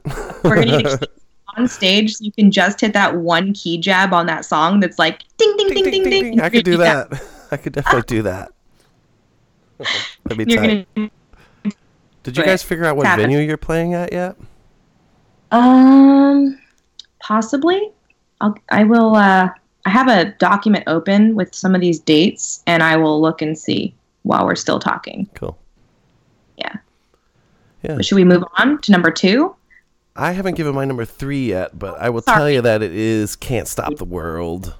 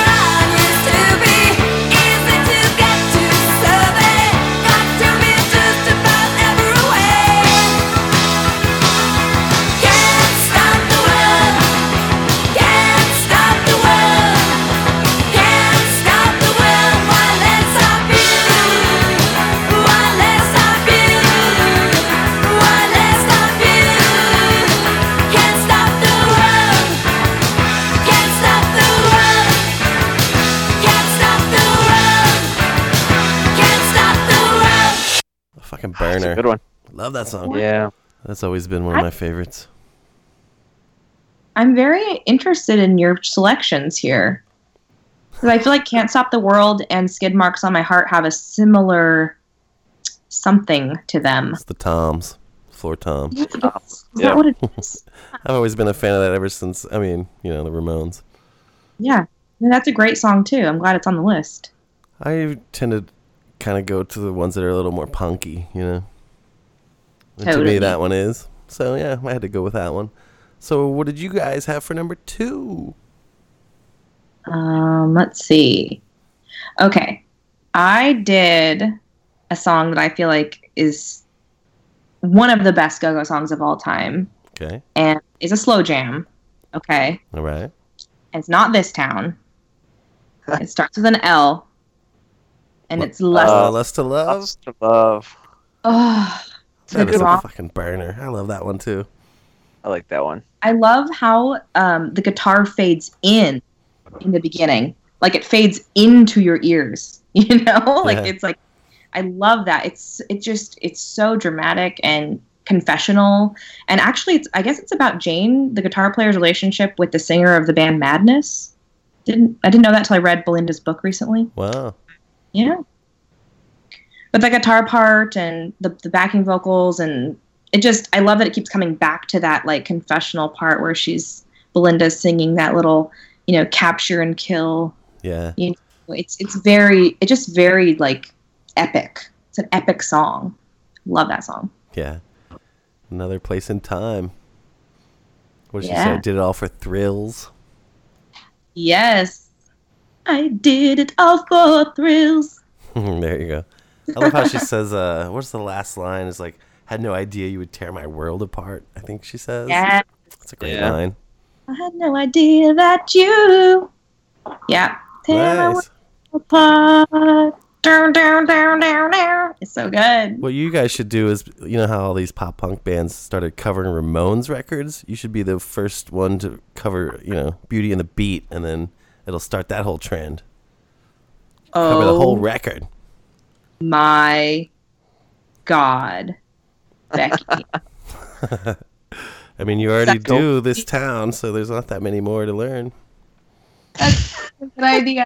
All right, we're doing it. There you go. Go go core. Go go core.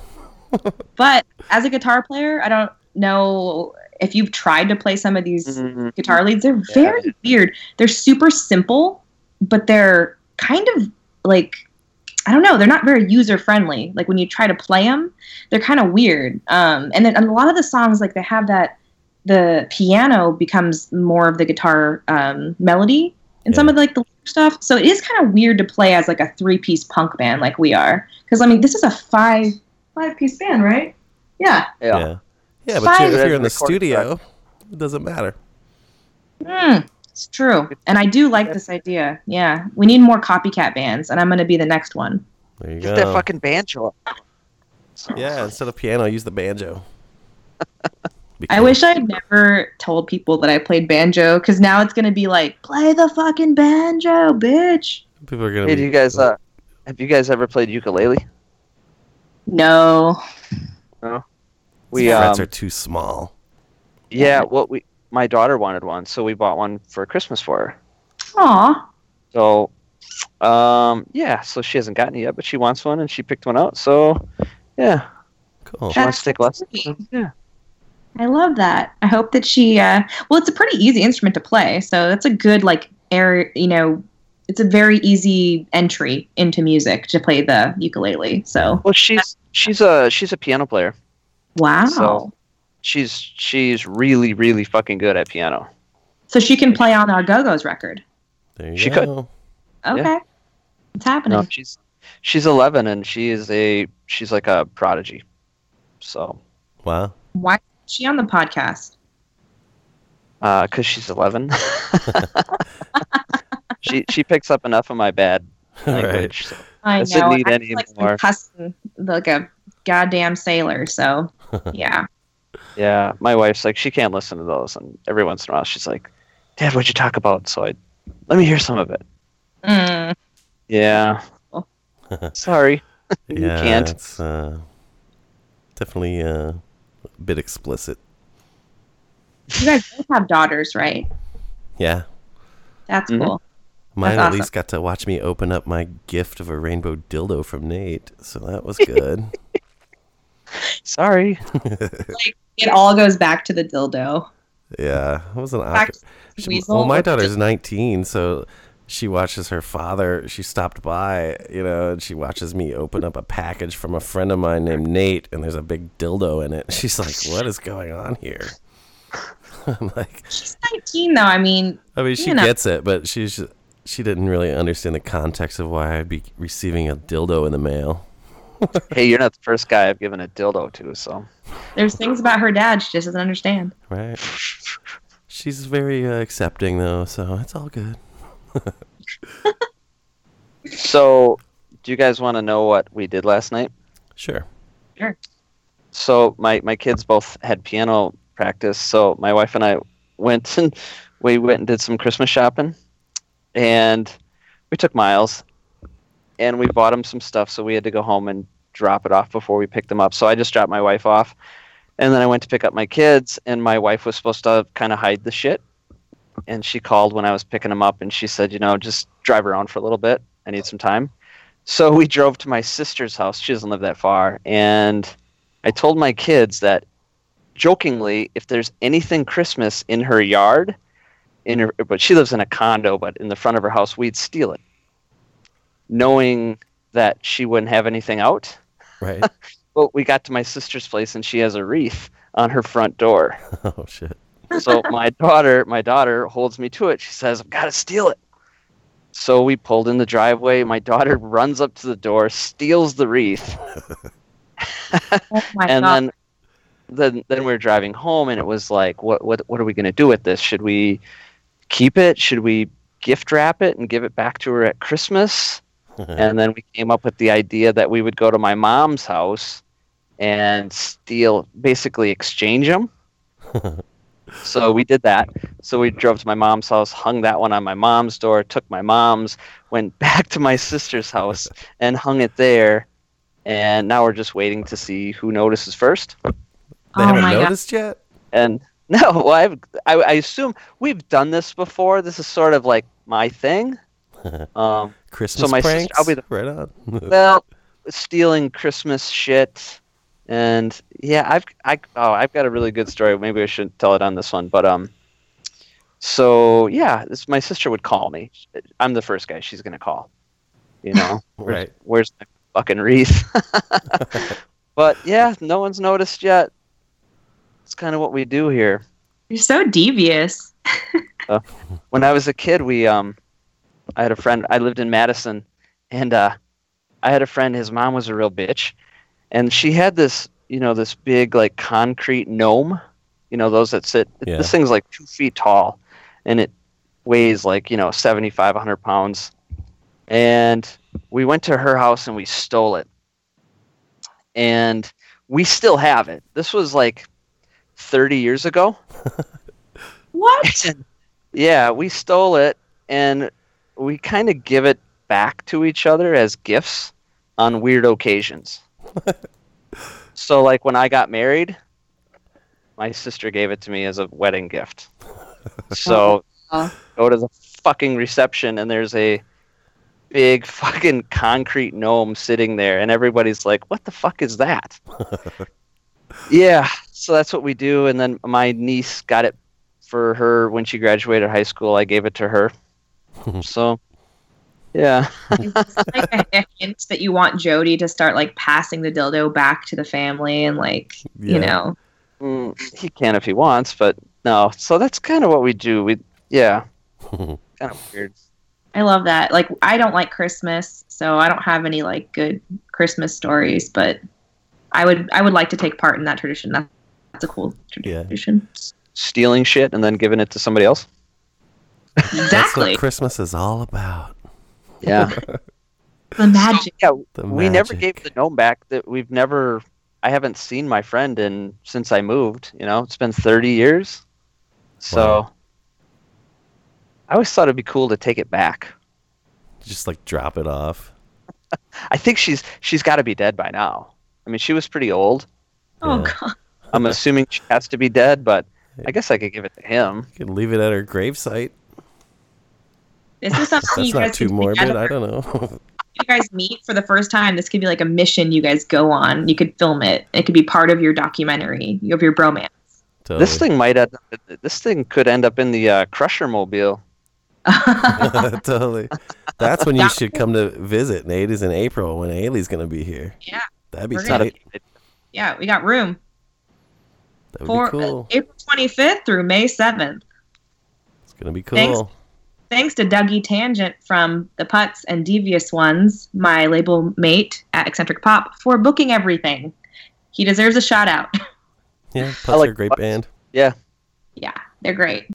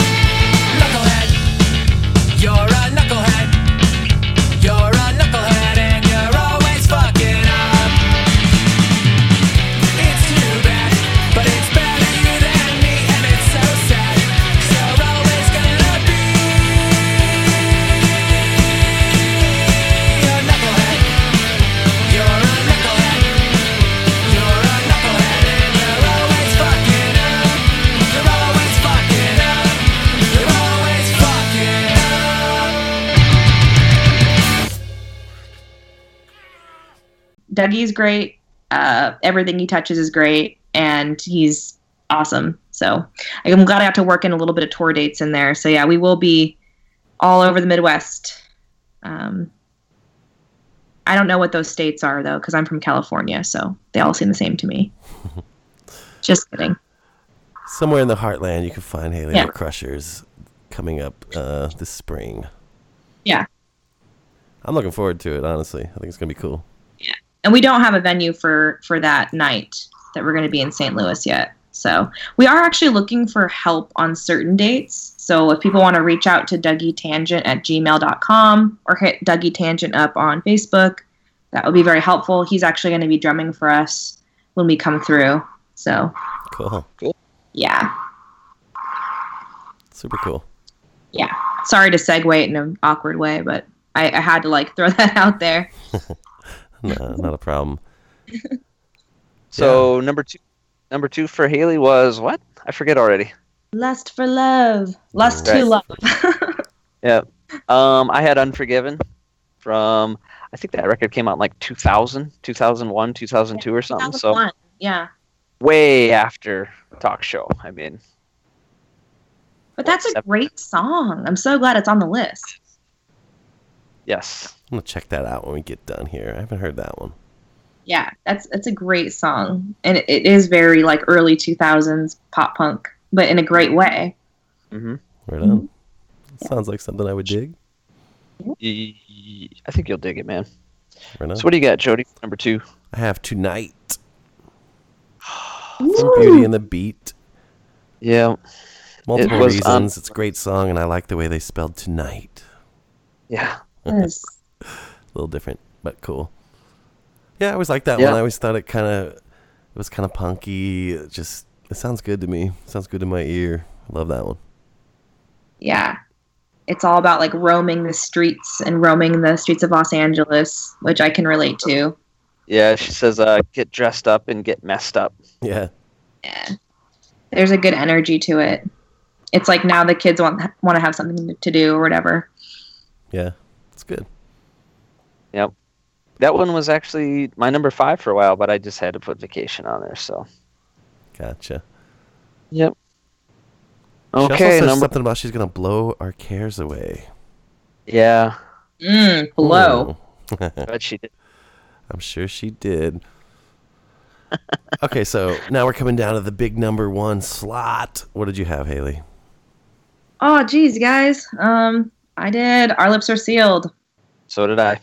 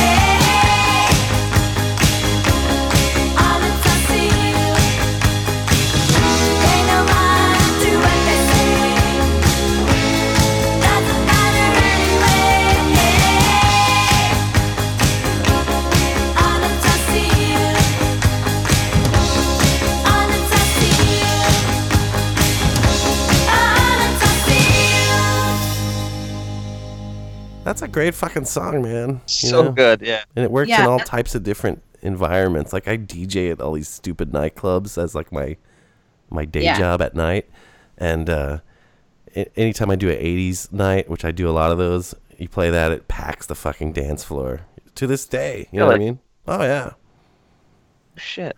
chicks love that song. It's great. Yeah, I love that descending guitar part right from the beginning.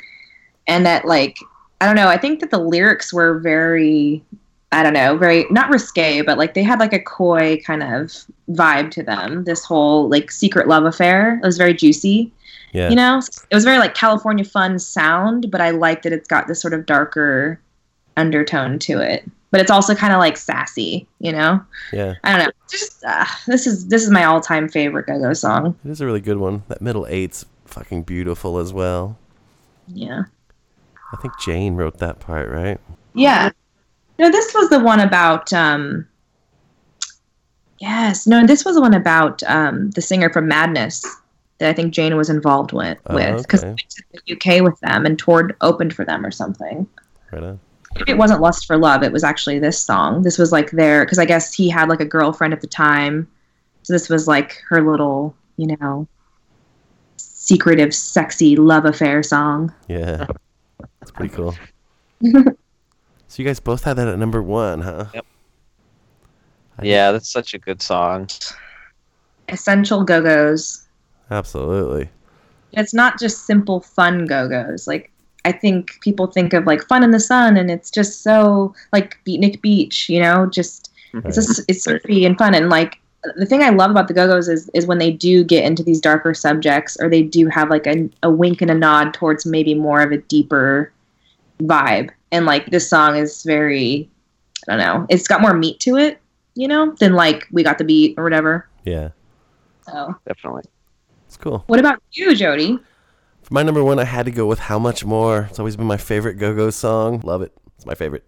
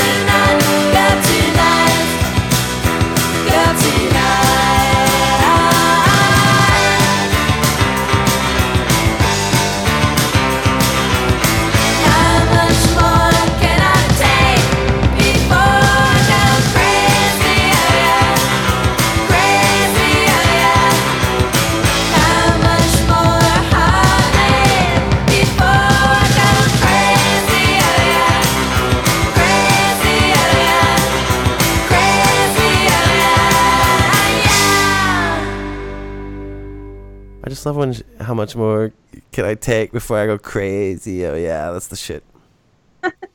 I think it's crazy. All three of us had that song. It's one of Well, the best ones song- ever. Don't you feel like that song is like the Ramonesiest of the songs? In my mind, it is. It's very simple and it's it's yeah, it's elemental. I love it. Yeah, I love it too. But it wasn't. It wasn't a single or anything, was it? I mean, it wasn't a hit for sure, but no, but I don't know. This record to me, it was just the standout to me. It always was. I don't know. Love those toms, that floor tom. I love the whole. I even tried to cover this one. We actually played it at a few shows way back in the '90s, and people would think it was weird because I want to be that girl tonight. I'd have to say those lyrics, you know. But I wasn't gonna change it to boy, you know. Just like I would.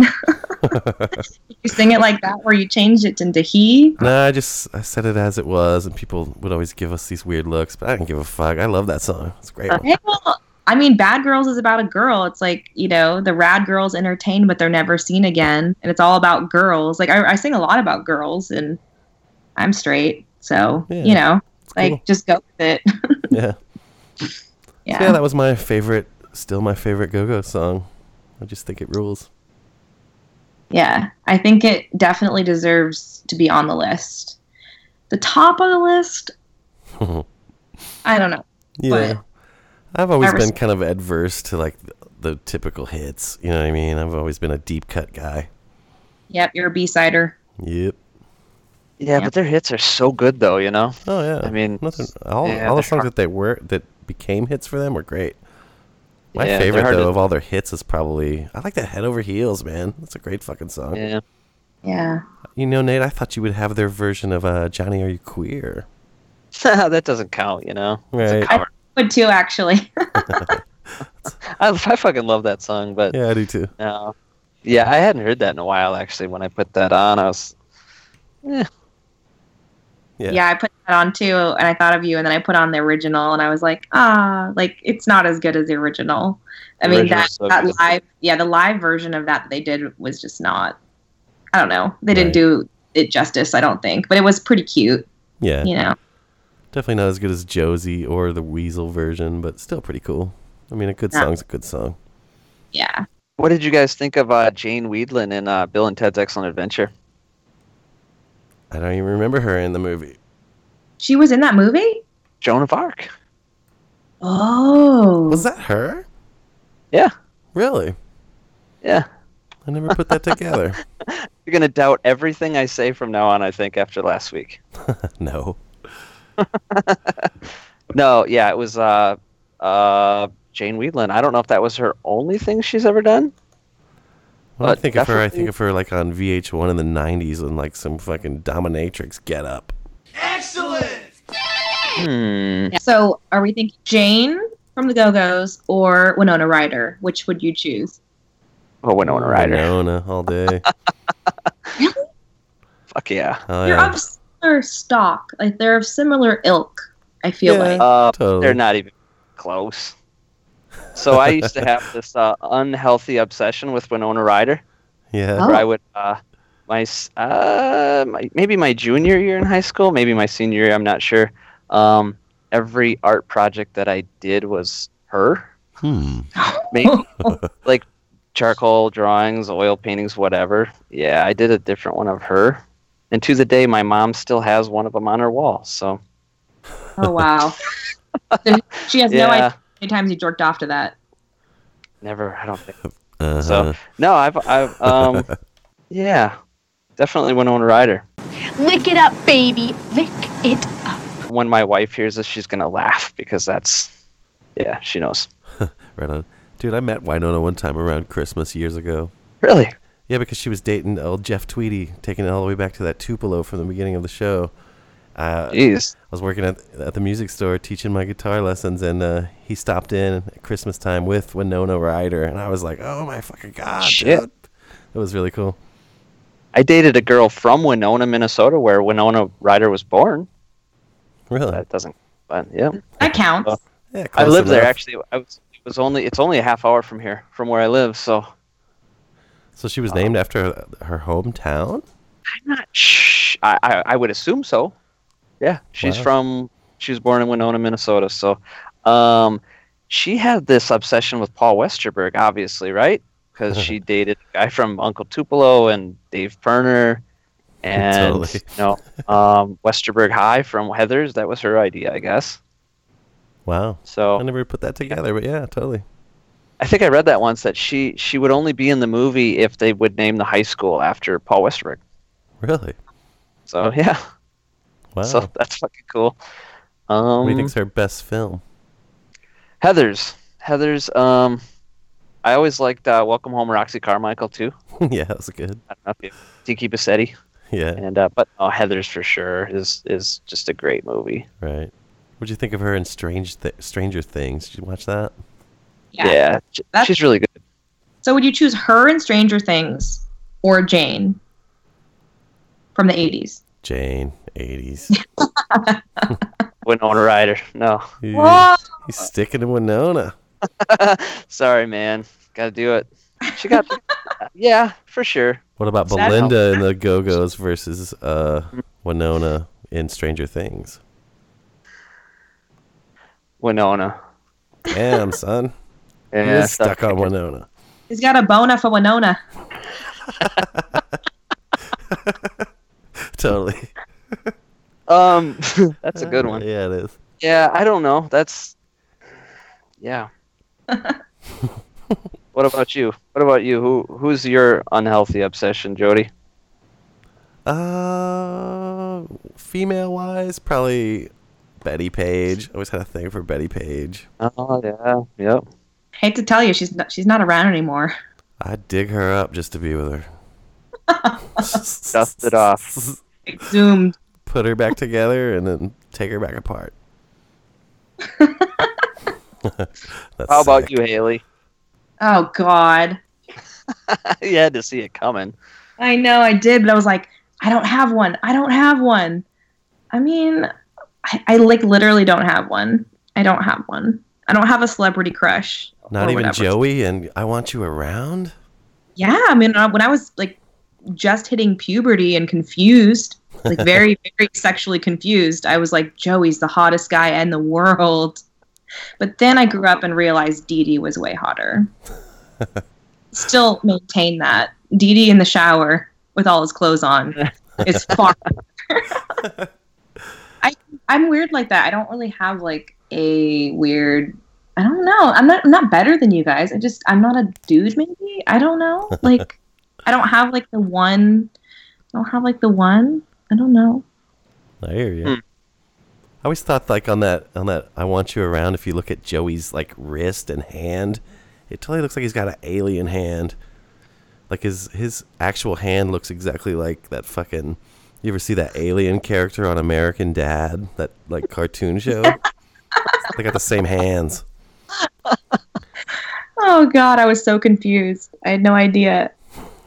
I had my poster. Well, actually, I had my poster of the Ramones on the wall, and I had my poster of the Riverdales on the wall. There are definitely some package bulging in the both of those posters. So there's some tight jeans for sure. Right. I just didn't. Dif- I didn't toe. differentiate between them really. Johnny's fucking camel toe.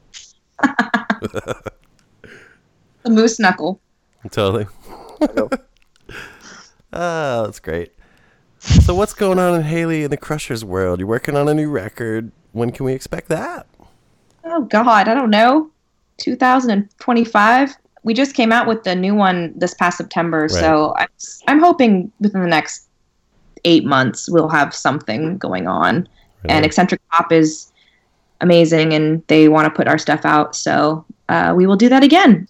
I, I just want to meet him so I can finally feel like I'm reciprocating and be like, "Hey, you're awesome. I'm gonna give you a hug right now," and like let's be friends in real life. Because it's just so weird when you i mean you guys know like you guys are bffs but you haven't met. And like when you meet be- like that's kind of cool. Totally. not to make it all like girly. Emotional. Sorry. No, no, I know what you mean. It's next on oprah you get a dildo and you get a dildo. Everybody gets a dildo. oh well, Hayley, it's been really cool having you on. Glad you finally got to get on here with us. We've been talking about it forever. I'm so happy to be on, you guys. It's so great. We'll So definitely much- have you back. You know, maybe when it gets a little closer to this tour, you can come back on and, uh, you know, Yeah. really try to hype it as much as we can. You know, I want to see Yeah. you guys like take over the world. All right. Well, I, I, hey, you guys got Ben Weasel on, so who knows what else you can do.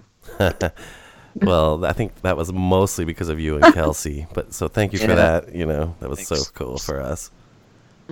I don't know. I we we just did a little cheerleading, but I mean everybody everybody likes your show, so I mean, what's your, what are your analytics? Do you even know like who listens? Like how many people? Not really. We kind of see where they're coming from, but we don't know like exact numbers yet. Okay, okay. I think we're doing okay though. Seems like a lot of people are, uh, especially after Ben. I think it's starting to gather more steam because that was like a big marquee for us to have Ben Weasel. You know. Yeah, yeah, that was. Well, I guess we better wrap this one up. We're already almost at two and a half hours here. Obviously, some of it Oh, will get shit. cut, but yeah, A lot of it you're gonna cut. yeah. Hayley, thanks so much for coming on. Totally looking forward to seeing you live. I hope the record keeps selling. I can't wait to hear new music from you guys. I mean, this has been rad. Thanks so much for coming on. Yeah, thanks, Hayley. It's uh, you've been a supporter, and we appreciate it, and all your support and all your uh, all your music. So thank you. Thanks, guys. I feel like I have my dummy room um, Girl Scout badge that I can put on Yep. my little vest now that I've been on the show, and leaving my cooties for the next guest. And uh, yeah, I really appreciate it. It's been a blast. It was so fun, you guys. I really enjoyed chatting with you guys. Right on. We enjoyed it too. Hayley, Thanks, have Hayley. a great night. You too. Bye. Bye. Bye bye.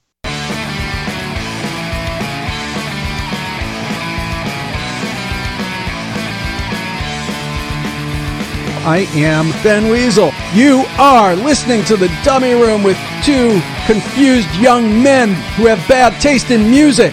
Enjoy.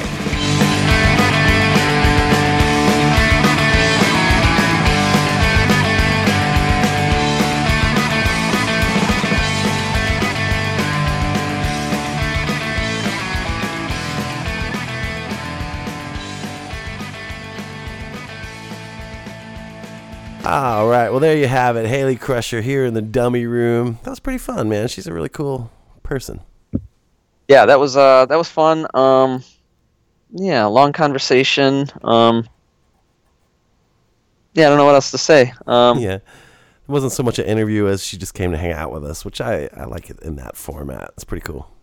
Yeah, and she just did the uh, today actually at the date of recording the uh, the Jughead interview. I, I listened to it today, and um, perfect timing, I guess you know. So um, that's a really good interview if you're looking for another thing to listen to. Um, Yeah, if you want to get more into like her origins and her influences and all that shit, go check out the Jughead's Basement episode.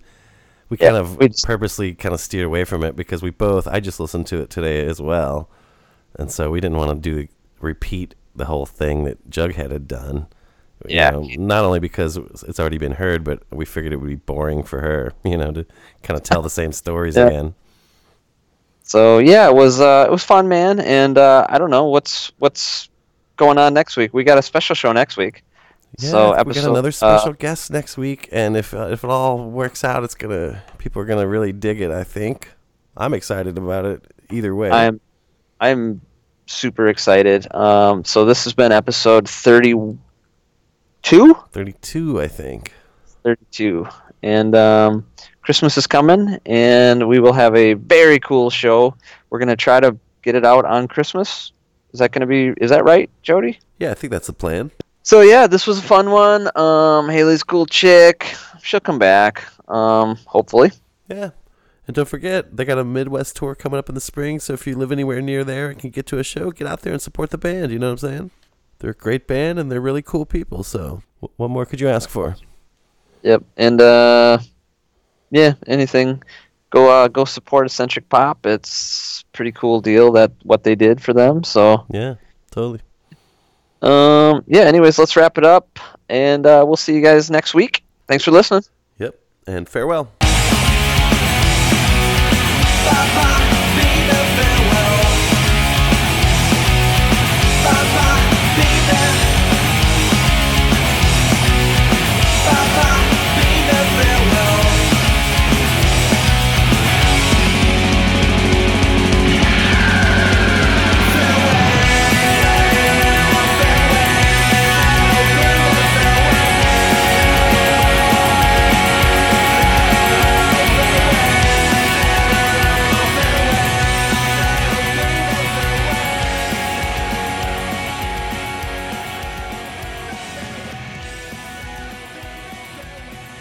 Thanks for listening to The Dummy Room.